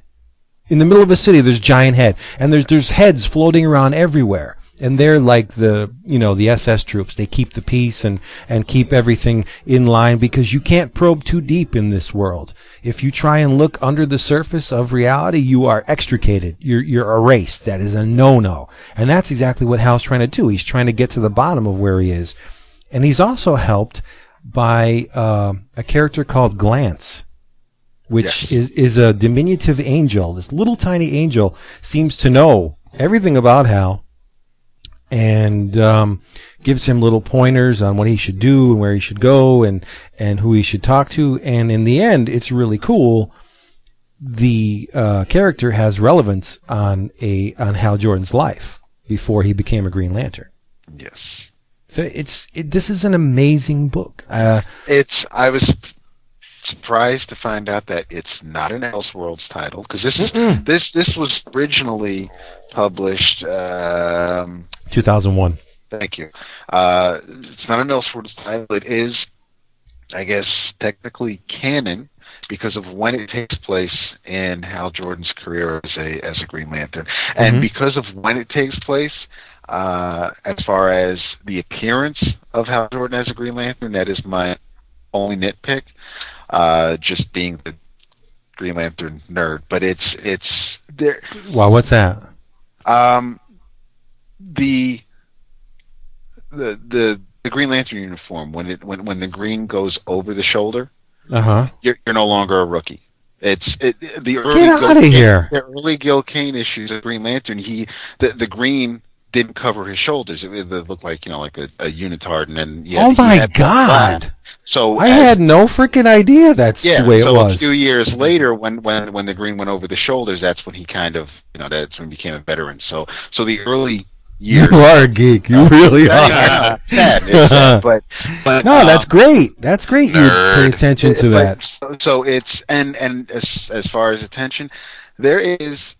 I've I've come to just expected. It's it's the way of the world in comic books. When when an artist draws somebody's face, most times they're they're closed mouth. The, the, the lips are closed, but they're you know there's a word balloon and, and they're talking.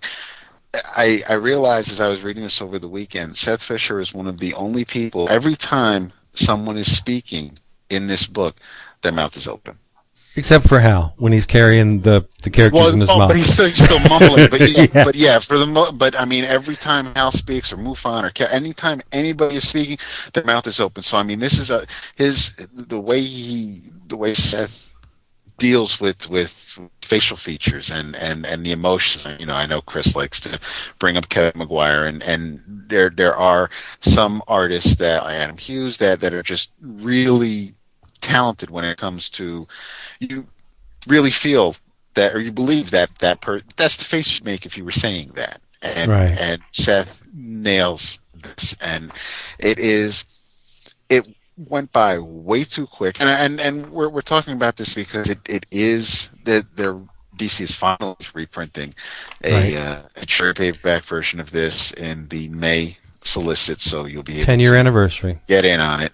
Uh, I do recommend it, whether even if you're not a Green Lantern fan or if you're not a Hal Jordan fan, God forbid, it, it's still a a fun.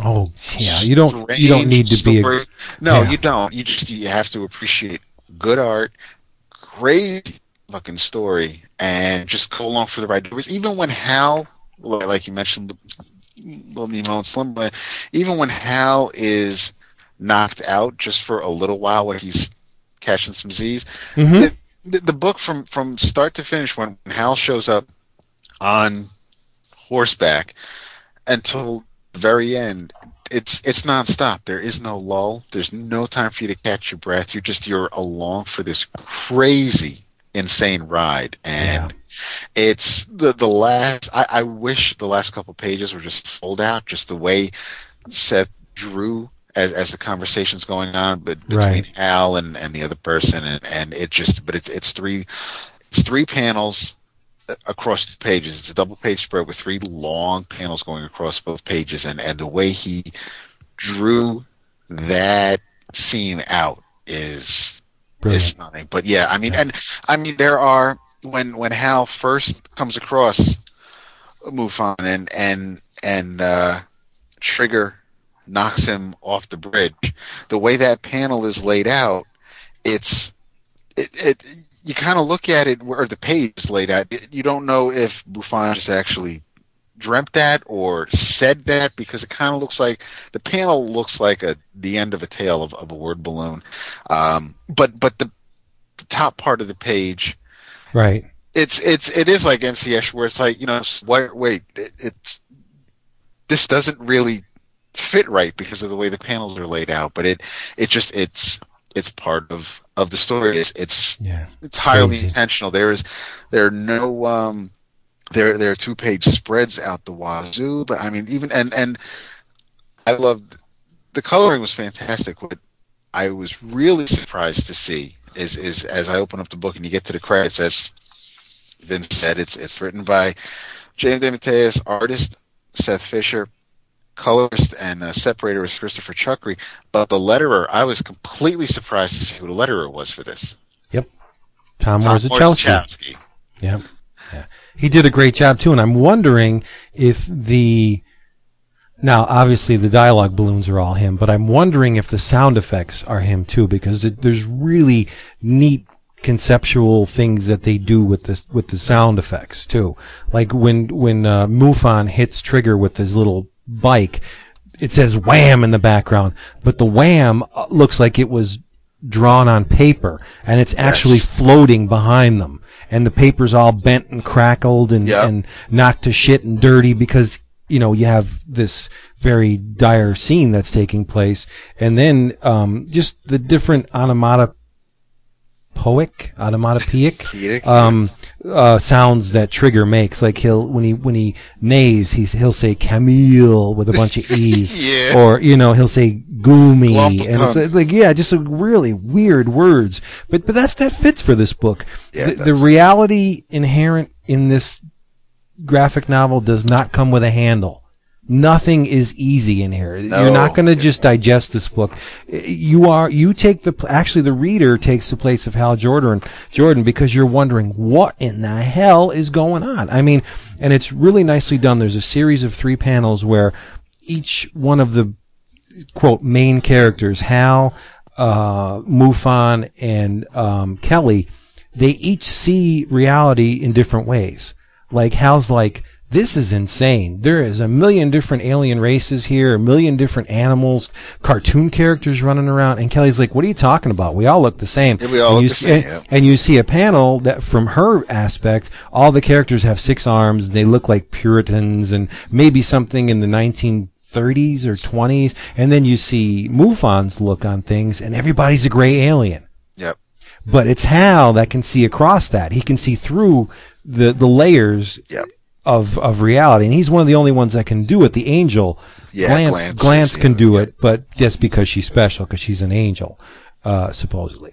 And, it um, took me a minute to realize that I thought maybe Hal's mask was ripped, like it was battle damage, but that's just the way Seth draws the, the Mhm. and it it makes sense. It works. It's just there is the way people wear their clothes, the way that physic the man just knows how to the man just knows how to draw. It's it's insane. yeah, every, every, It- everything looks it really, yeah. I mean, hair. it, it's an abstract um, encapsulation of reality, such as it were, but everything looks like it works the way it should. Clothes look like they flow the way they should. Architecture, oh my God, it, it, it looks like there is a, a master plan behind this entire thing.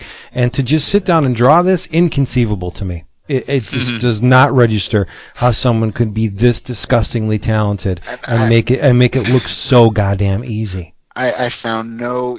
You, as as as time goes on, and after you reread a comic book for a couple times, and and you you start to see things like if if there are three characters, you know, and and they're all standing side by side, but their arms are next to one another, the colorist might color the sleeve of one jacket the same as you know the other person's arm, even if they're not supposed to be the same color. Just just little mistakes like that.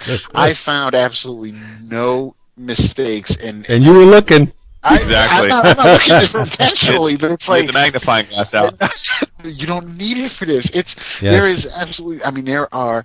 It's I, And smart I, I enough. It's flawless. I it- there is Smart enough where objects in the foreground are drawn in a black line and objects far in the distance are faded out with colored line. So you get a Yeah. really nice spread of distance in, in this book when, when, I mean, when the panels call for it. On, uh, I really wish that I, my language could do justice to Seth Fisher's art. seriously. Yeah, Because I could say, yeah, it's detailed. Detail doesn't begin to cut it. it's pretty. There, the, there's the a, machinery when when uh, in book three because it's it's it's divided into you're on the nowhere land double page. yeah. I mean, It's nuts. It's insane. It's, it really, He's oh he's God. hooked up to this machine like and and they're way. trying to strip his mind of that that quest to probe the nature of reality. And and he's in what looks like an MRI chamber but there are countless devices hooked to him and just a bazillion wires. and and there's a brain that every fold and undulation in the brain is drawn. And the brain is hooked up to three what look like giant CO2 canister bolted to the wall and you see the locks that's bolting them to the wall and giant spark plugs and there's a hard drive in the goddamn thing and and just gears and unbelievably unbelievably dense so thick you couldn't cut it Yeah. it's it's not. I would I would not want to be the, any of the creators on this book because it's just it's it's extremely extremely. Con, I say convoluted detail, but that doesn't mean it's it's boring or mundane in any way. It just means it's thick. It's extremely detailed. There are giant fish erupting out of the ground with flowers spewing from their mouths, and every petal on every flower is drawn. Every scale on the fish. Yeah, it's just bizarrely detailed. order this. I do have one nitpick though. Uh huh. Hmm. And it's not a fault of DeMatteis. It just seems like the thing you do when you write this character. I'm so friggin' sick of every time Kilowog appears that he has to say Poozer. It's like, Oh, okay, it's, it's, not so funny As you say the word Kilowog, the first Yeah. thing that comes out is Poozer. Yeah, yeah, but it's it's like we, what he we does, can, dude. What but he we does. can set. We're, we're looking at you. We know who you are. You don't need to say Poozer. It's, It's like almost- Wolverine saying bub. Yeah. Does he say bub a lot lately? I don't know about lately. Not Yeah. these days. Who That was the cares? But I mean, smoke anymore either. we, No, well, we- that's, they would thank Joe Q for that. I Yeah, think might we cut- could. Axel's in charge now. I wonder if that's going to go back to. Uh-huh. I think they should start like shooting heroin. There you go. and prostitution. But the, the the theme of the book is reality is omniversal. It's not localized. You don't create reality. I don't create reality. It's a mm-hmm. confluence of minds that shapes reality. And this is a collision of all those realities and Hal has to find his way out. That's Willworld. You need, you, you really, if, if, if Hal doesn't appeal to you, if superheroes don't appeal to you, the complexity of this art, just to marvel at the sheer genius behind the pen of Seth Fisher. You you really need to check this book out. It probably won't be expensive. I don't know what it was solicited as. What's it like fifteen ninety nine, sixteen ninety nine the the tr- well, see, I I have the hardcover. The card Me cover too. was was twenty four ninety five, um, and that was in two thousand one. The the the trade is probably maybe 16, 17 bucks. Yeah, do your please do yourselves a favor, get it. It if if if nothing else than to celebrate the existence of a dude who was mind-numbingly talented and left us far too soon. You need to celebrate the artwork on this page. The story is fantastic too. I mean, it's a complete package, but pick Willworld, buy Willworld. Yeah. You need to buy it. Yeah.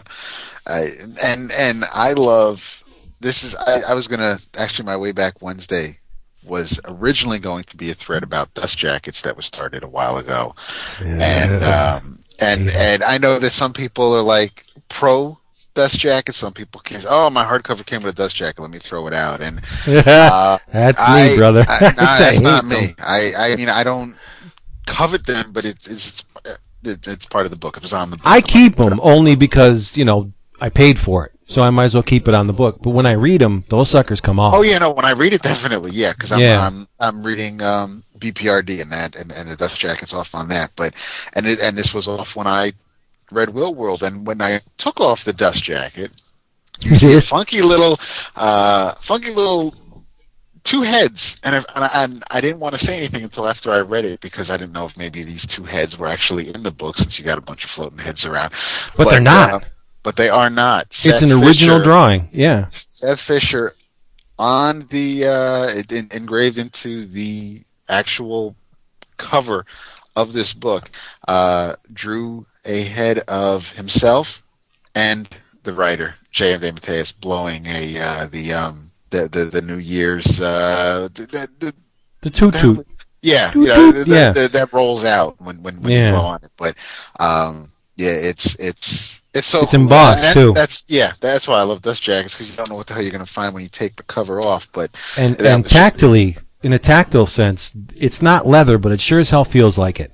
It's like that that pleather stuff. Yeah, I yeah, yeah, guess. yeah. But it, it's got a real neat feel to it. Just I think there was a Swamp Thing hardcover or something had the same feel to it. That uh, it's really nice. Feels good in your hand. Just go buy it for God's sake. It's it's unbelievable. I, it's where's Waldo in the Green Lantern universe? and it was it was a Fuck, um, it's just you know it, it, it's not a collection. It's not like I know we said no, done in one. It's brought up in in it's cut up into books, but it's not like this was a collection reprinting a miniseries. This is uh this was an OGN. So Yeah, it's It's- it's- fantastic. yeah, it really. Is. I mean, it it didn't feel like there was um you know I don't think. David Taylor was like, "Well, I have 96 pages. Let me, you know, let me cram in." And it didn't feel when it was over. It was over. It didn't feel like Yeah. I, I as I'm getting But- to the end. I didn't feel like, oh well, it's almost over. I guess they're going to be wrapping it up soon. It's just it, If if you're if you have a history with DeMatteis, though, this is not unfamiliar territory for him. He does the Mindscape thing a lot. I mean, Moonshadow, he did it in that. I mean, the the the whole Kraven's Last Hunt was very Yeah, that was focused on on the mind state of of Kraven and and the, and Peter, and so he he you know he's he focuses on thought a lot and the nature of thought in his books, and that this is no exception. So get it. We t- we've taken enough time. Seriously, get it. Just go get it. So what else, gentlemen? You still there? No, yeah, I. Uh, no, I don't know, man. What else? I You need have, to get it. I have a question about um, Oh, a our, question. our our book of the month. Um, Okay. and- BPRD, Plague of Frogs.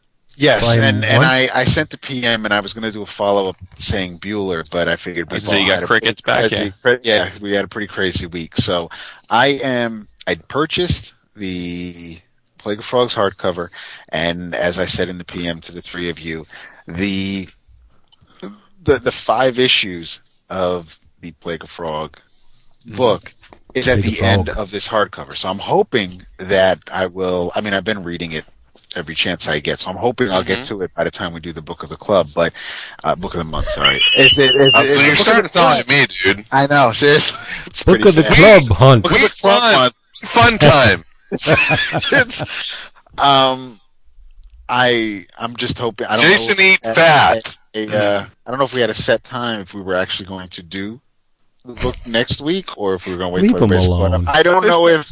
Basically, I'm thinking Some, I'm last. sometime in fucking March. How about that? Okay, because I'm trying to find out if I, I'm sure I'm the last of us that's read BPRD.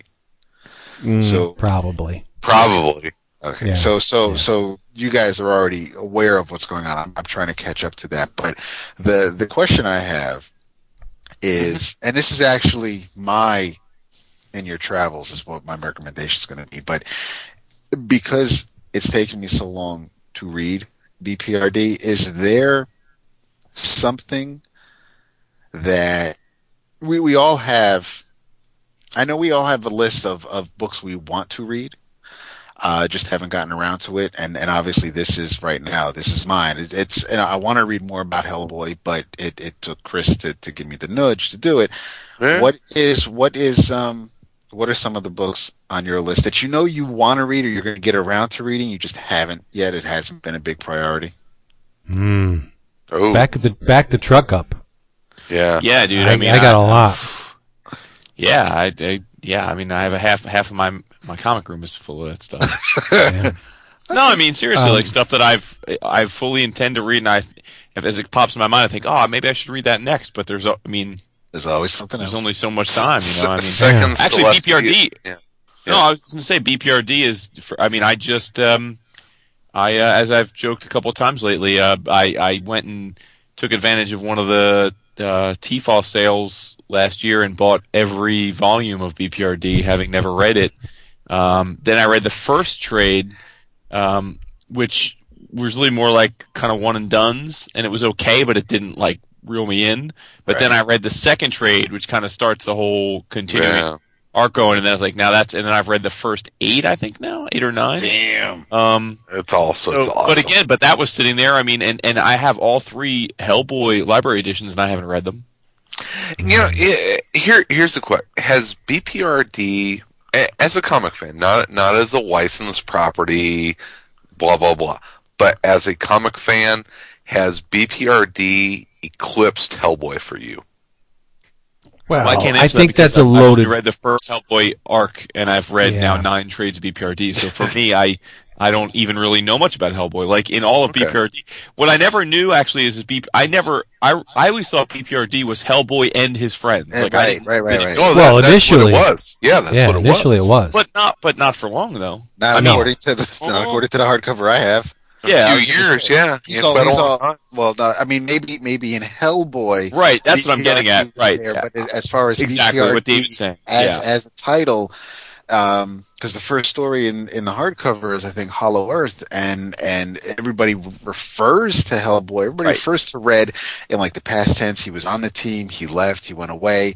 Whereas, so Hellboy's not on the team as I'm reading it. But Right, if- I'm sure if. I read Hellboy, one of the library editions, I'm sure the team is part of that Yes. book. Oh yeah, oh yeah, Yeah. absolutely. Right. Well, no, I, I'm saying what David is saying is that I always thought that BPRD was like Mignola was rocking along with Hellboy. He was making the bucks. It'd be like Captain loving- America and then reading the Avengers. Exactly. So Have he was like, Captain well, America book, and exactly. Let me throw another book out there because people love it, and that way I can have other writers involved, other artists.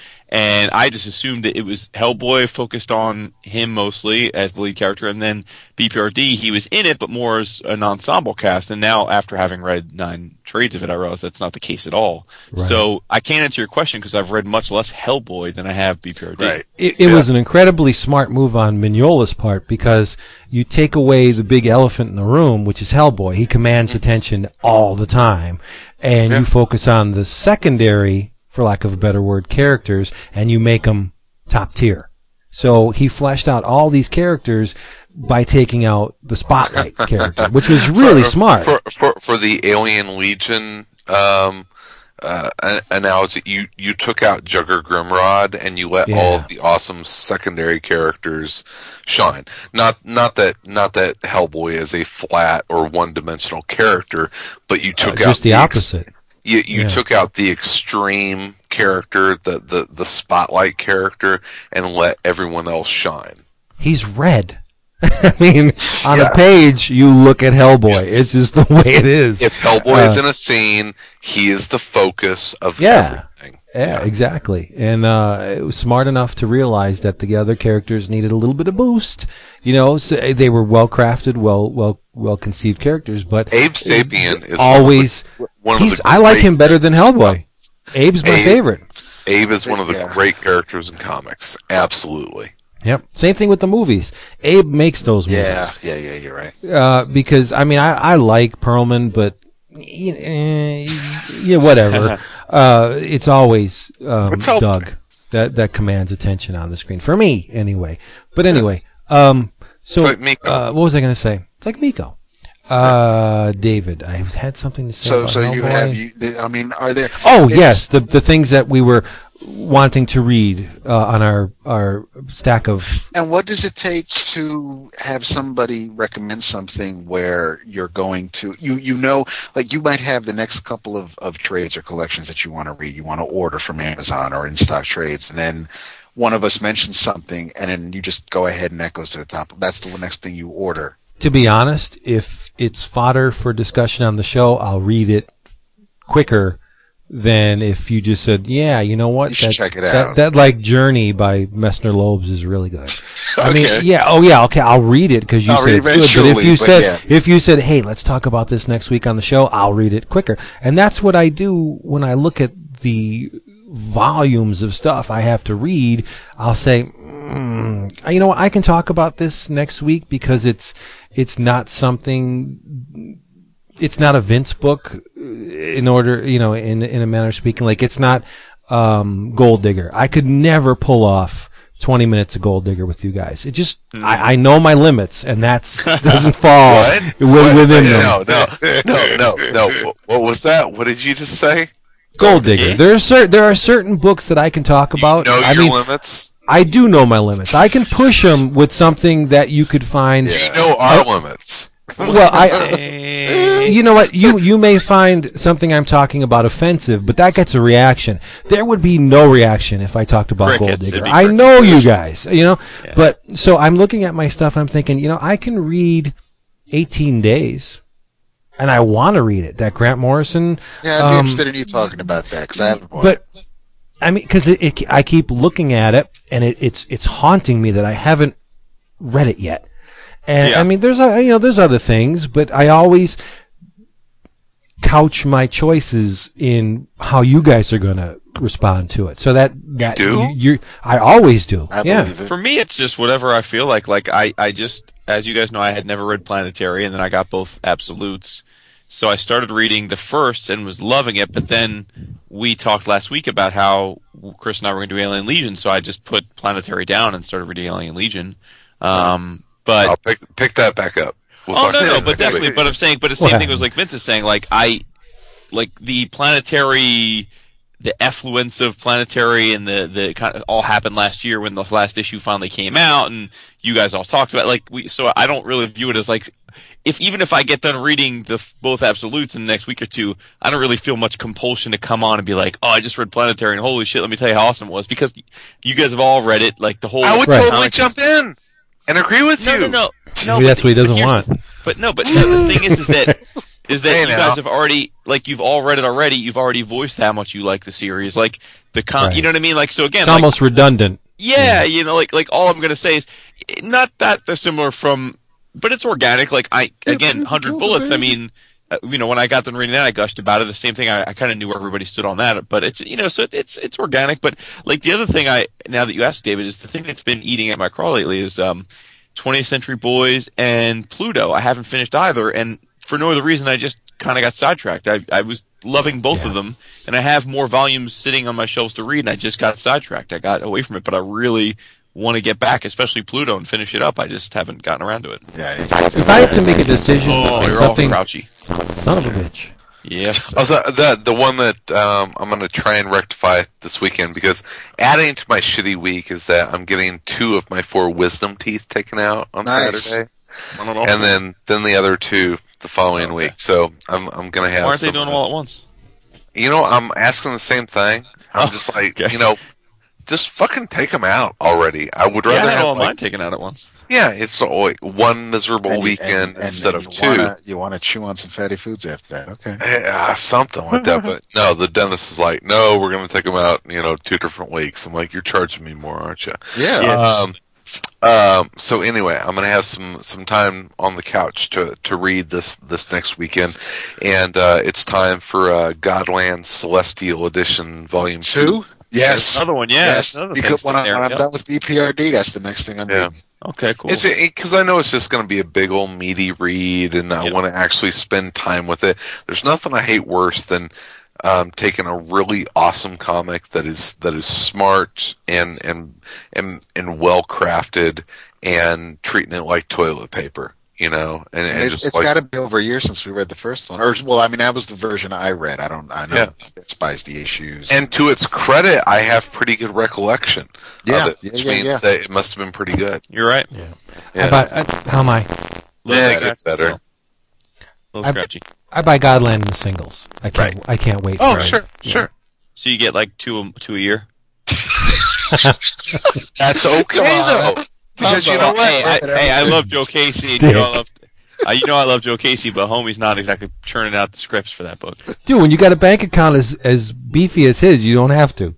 Hey, Hey, you know funny what? Say that, I, I would, I would, ra- I would rather have four awesome issues a year than twelve shitty ones. No, that's True. true. But it's funny you say that though, Vince, because I was giving that some thought. Like, remember how excited we all were when when the Man of Action all solicited new books and Image, and they were all like, "Yeah, you know, we're really excited. We're gonna get back." And, and I bought every one of those motherfuckers. And other than I Killed Giants, not a fucking one of them is finished yet. Yep. Not a goddamn one of them. Yeah. But don't Really? it Vince because he's not reading them, so it's all right. I, I'm going to read them in trade, man. Rise, Soul Kissed. I mean, none of them. None of them fucking finished. It's kind of like my excitement for First Wave. Who was smart in that Oh. decision, Dave? First uh, wave, poor little out. Aw. I will say this about the first wave cancellation. I don't want to spend too much time on it, but but I will say sincerely that I hope what comes of it is that I get to see the beautiful Moritat art on a book that I'm like really enjoying the story as well Yeah. as much as his art. Because There you go. I Yeah, I kept so. I kept so. buying Spirit because to support him and the art, but you know I wasn't. You know what I'd like to see Moritat on? Fantastic Four. X Factor. Oh. Hmm. Hmm. Hmm. I don't know. He's kind of got that that that dark noir feel to his work that would that would fit X Factor because when X Factor is really good, it's when it's a, a noir book. I'd like to see him stick with what he knows and go back and do Elephantmen regularly. Well, yeah, but I also want to see him get paid. That's Yeah. nice.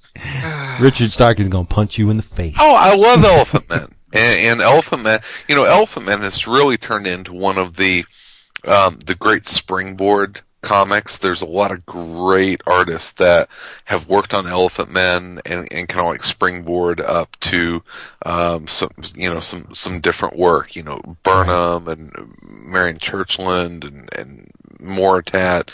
It's um, you know, it's uh, Elephantmen is a worthy read. You know, get get that book. If Oh, you- yeah. the the, the You- stories the story is great, but if you want to have your finger on the pulse of of what comic book artists are up and coming, I mean, Richard seeks those people out, and he knows. Right. He knows his shit. So But if you're talking in in uh, ji- to jibe with the theme of this episode, there's not too many books that are socially relevant as Elephantmen. Yeah, absolutely. So it goes in nicely with your dovetails nicely with your Alien Legion talk. hmm Yay! Yeah, Look at us. Richard Yeah. Richard is such a, uh, a, a such a master of, of the total packaging though that for me waiting just knowing that every now and then I'm going to get a nice beautiful new hardcover it's just Yeah. perfect for me with that you know Yep. like I double however long it dippity takes. dap on that. yeah I can to. respect that yeah, Yeah. Yeah. Oh, I the the the big old hardcovers that come out for Elephantmen are amazing, and you should you should have those Because because if you don't buy them, you're stupid. yeah. That's Uh, how I, I it's- just I wanted to give it just like a 20 second shout out to something. but I don't want to spend a lot, but uh, American Vampire I've been enjoying it quite a bit, and um, in no small part because of Rafael Albuquerque's amazing art. Um, and uh, I, he's I don't know if he's off the book permanently, but he's been off the book the last few issues, which made me nervous. Like I let him build up a little mini stack because I was ner- nervous. I was like, oh, oh, Albuquerque's moving on. I hope it. Um, and it was by a, a new artist that I was at least personally not, not familiar with his work. It that's uh, Mateus Santolouco. I don't know if I'm saying his name right, but that's what it looks like to me. So uh, at least from my perspective, the verdict is in, and, and he's he's very good. Uh, the new artist is also very very Good. good. You know, you got to give credit to Vertigo. Yeah, uh, and DC because number one, that cover stock they use for that is pretty upscale, and Yeah. it's it's on every issue. And I don't, I think it was three ninety nine when they started that, didn't it? The uh, American Vampire, but I looked at it; it's two ninety nine now. Uh, Holding the line. well, well, that, well, they, they may have dropped the the. they dropped it with issue Oh, eleven. that's right. Yeah, you used to have a backup, right? Yeah. Issue ten was three ninety nine, and issue eleven was two ninety nine. So yeah, Well, I mean, whole respect. Well, it, wa- it was the uh, the the Stephen King backup story. Oh, okay. Yeah. But I, I well, looked no, it at went it. beyond that because like eight, eight, nine, and ten didn't have the backup, but it but they were three ninety nine. So Tell you what, Scott Scott Snyder, watch out. You know, I know a lot of people talk about Nick Spencer, and, and I was just gonna say I, I'm much more impressed so far with Snyder than Spencer. Yeah, you know, so Spencer Spencer gets a lot of the the marquee flash and and whatnot. It's you know, S- Spencer's done some nice stuff. He hasn't blown my socks off. Scott Snyder is is a guy that that's shown some fucking chops. But he's been in the business longer, a lot longer. Snyder Snyder's like ten years old. Dude, Snyder's first work was American Vampire, dude. Was it really? Yeah. What am I thinking of, Scott Yeah, Snyder? I he, he's yeah. If you see pictures of him, you'll get J.K. pissed off. 'cause Snyder? He he looks like he's Oh, literally maybe. like ten years old. Maybe I'm thinking of S- Steven T. Seagle. Oh wow. I yeah. Seagle's been around for a while. That's what he's one of the Yeah. man Spe- action. Speaking Okay. of um, Stephen King, the uh, I because I haven't read The Gunslinger. the Oh, dude, series. you must read it. I I um Hmm? my my friend's son. Dark Tower. my, my Well, friend's yeah, son is well, actually. yeah, I've read them all. Uh, They're awesome. Don't I didn't read the Yeah, seventh You one know, yet. you know, he he's dropping. What I haven't read the guns. It's it's fucking like twenty two years old, David. yes, I know. Oh, sorry, dude. I should, Not not in total. The last one came out what? Yeah. Four years ago. No, like the gunslinger's like twenty two. It's like I haven't read War and Peace. I haven't I either. haven't, but I never the will. uh, my my my um son's my, my friend's son is went for an audition for uh, the um the Dark Tower because they're, they're turning it into a movie and a TV series. oh, I thank Yeah, God you you, you, you- didn't say yeah, you- stage play. Thank God. no, Uh, it's it's oh. Ron Howard and, and company, and then I guess they're going to start it as as a movie, and then they're going to be able to flesh it out as a TV series. yeah, you Okay. can't do that as a movie. Oh, it's- are you it's- kidding me? It's, No. it's too fucking big. It's maybe way- maybe just way- the gunslinger, but that wouldn't have the hooks to draw him in. Uh, it, it's too it's too big. Oh, you, you, um, speaking of stage plays, I know you were talking about um, Spider-Man. Um, Turn off off the dark. I wasn't. yeah, dro- drop in the dark or whatever. Uh, uh, new writer to uh, come in and uh, and fix that stuff, and it's a little Stephen King tie-in. Um, Joe Hill. uh, no, um, um, Aguirre Saka- Sacasa. It's Yeah, uh, Rob- yeah, Roberto Nice. Marx Look at you. Acosta. Yeah. the guy that's writing um, the Stand comic. Yeah. Yeah. is has been uh, hired. And The guy, that- that- was supposed to That replace Fantastic Waid. Four uh, mini. The Marvel Knights four. Yeah. yeah, Really? yeah, he's uh, um, he's been hired to come in and kind of rewrite and and Well, if I'm not got, mistaken, he's got Broadway connections. That's And why. he's written a bunch of TV shows too, right? I think he wrote some issues. Some he's definitely done some a lot of TV show writing as well. Oh, So good for him. Yeah. Didn't didn't care for his four. Not too much. Mm, what? I didn't care for four all that much. No. The Marvel I was, Knights. I was glad to see Mark back. yeah. Oh Truth. Truth. no, I'm not. No, I'm thinking of the Grant Morrison was the the. He did the three, two, miniseries one, two, three, four. Yeah. Ooh. Was it was it one two three four or was it four three two one? One, two, three, four. Thinly veiled um, sibling attraction in that book.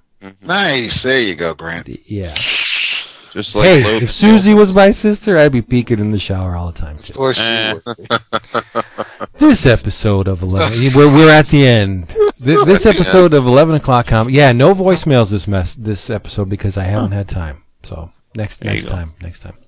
This episode of 11 O'Clock Comics has been brought to you by Discount Comic Book Service, DCBService.com. Get this. Kirkman and Jason Howard's Super Dinosaur, the uh, first book out of the Image Skybound imprint, would have cost you two ninety nine elsewhere.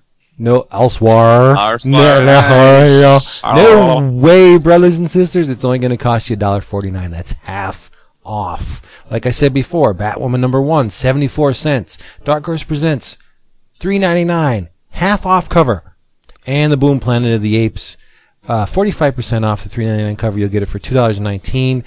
Epic, epic shipping, epic packing. They just have everything you would ever want in a comic book store, and you don't have to leave the privy.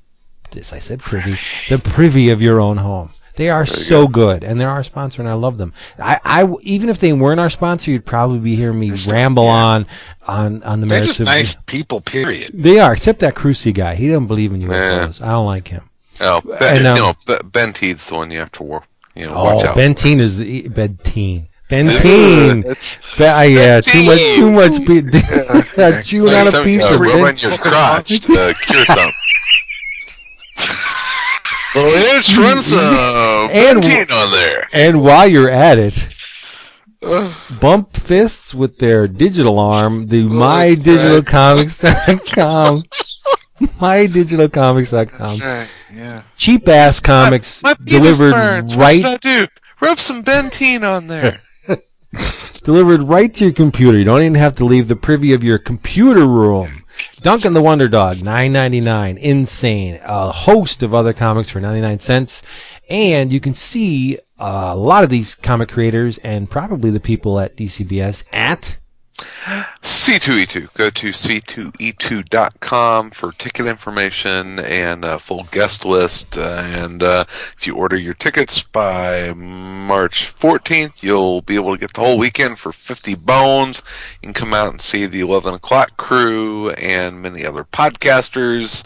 And it'll be fun and we'll have a good time.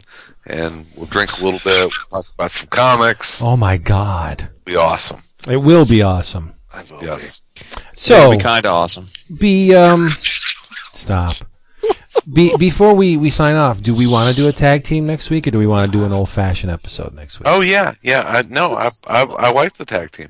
Let's Uh, surprise people though. okay be. Yeah, well, yeah. We'll so who's the tag team this week jason and myself and you and Yeah. Yeah, you and. Jason, me, and David. jason and i work very well together That's right. we do Yin and yang, baby.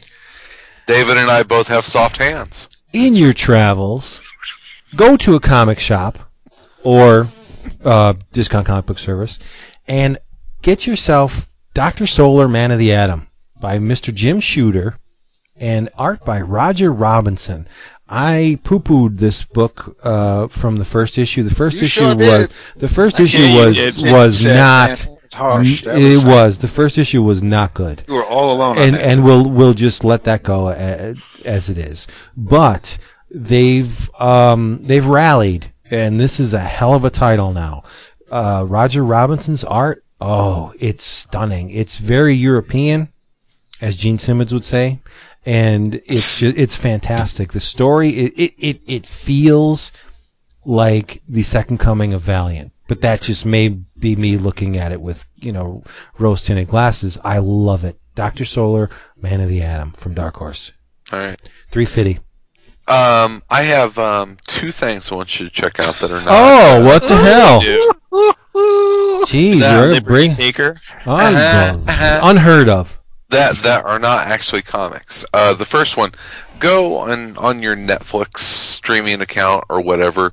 Um, dial up the the the Jon Pertwee episodes of Doctor Who Yes. You- because you can you can see some amazing work by Mr. Nicholas Courtney. Aw, you're Who- killing me.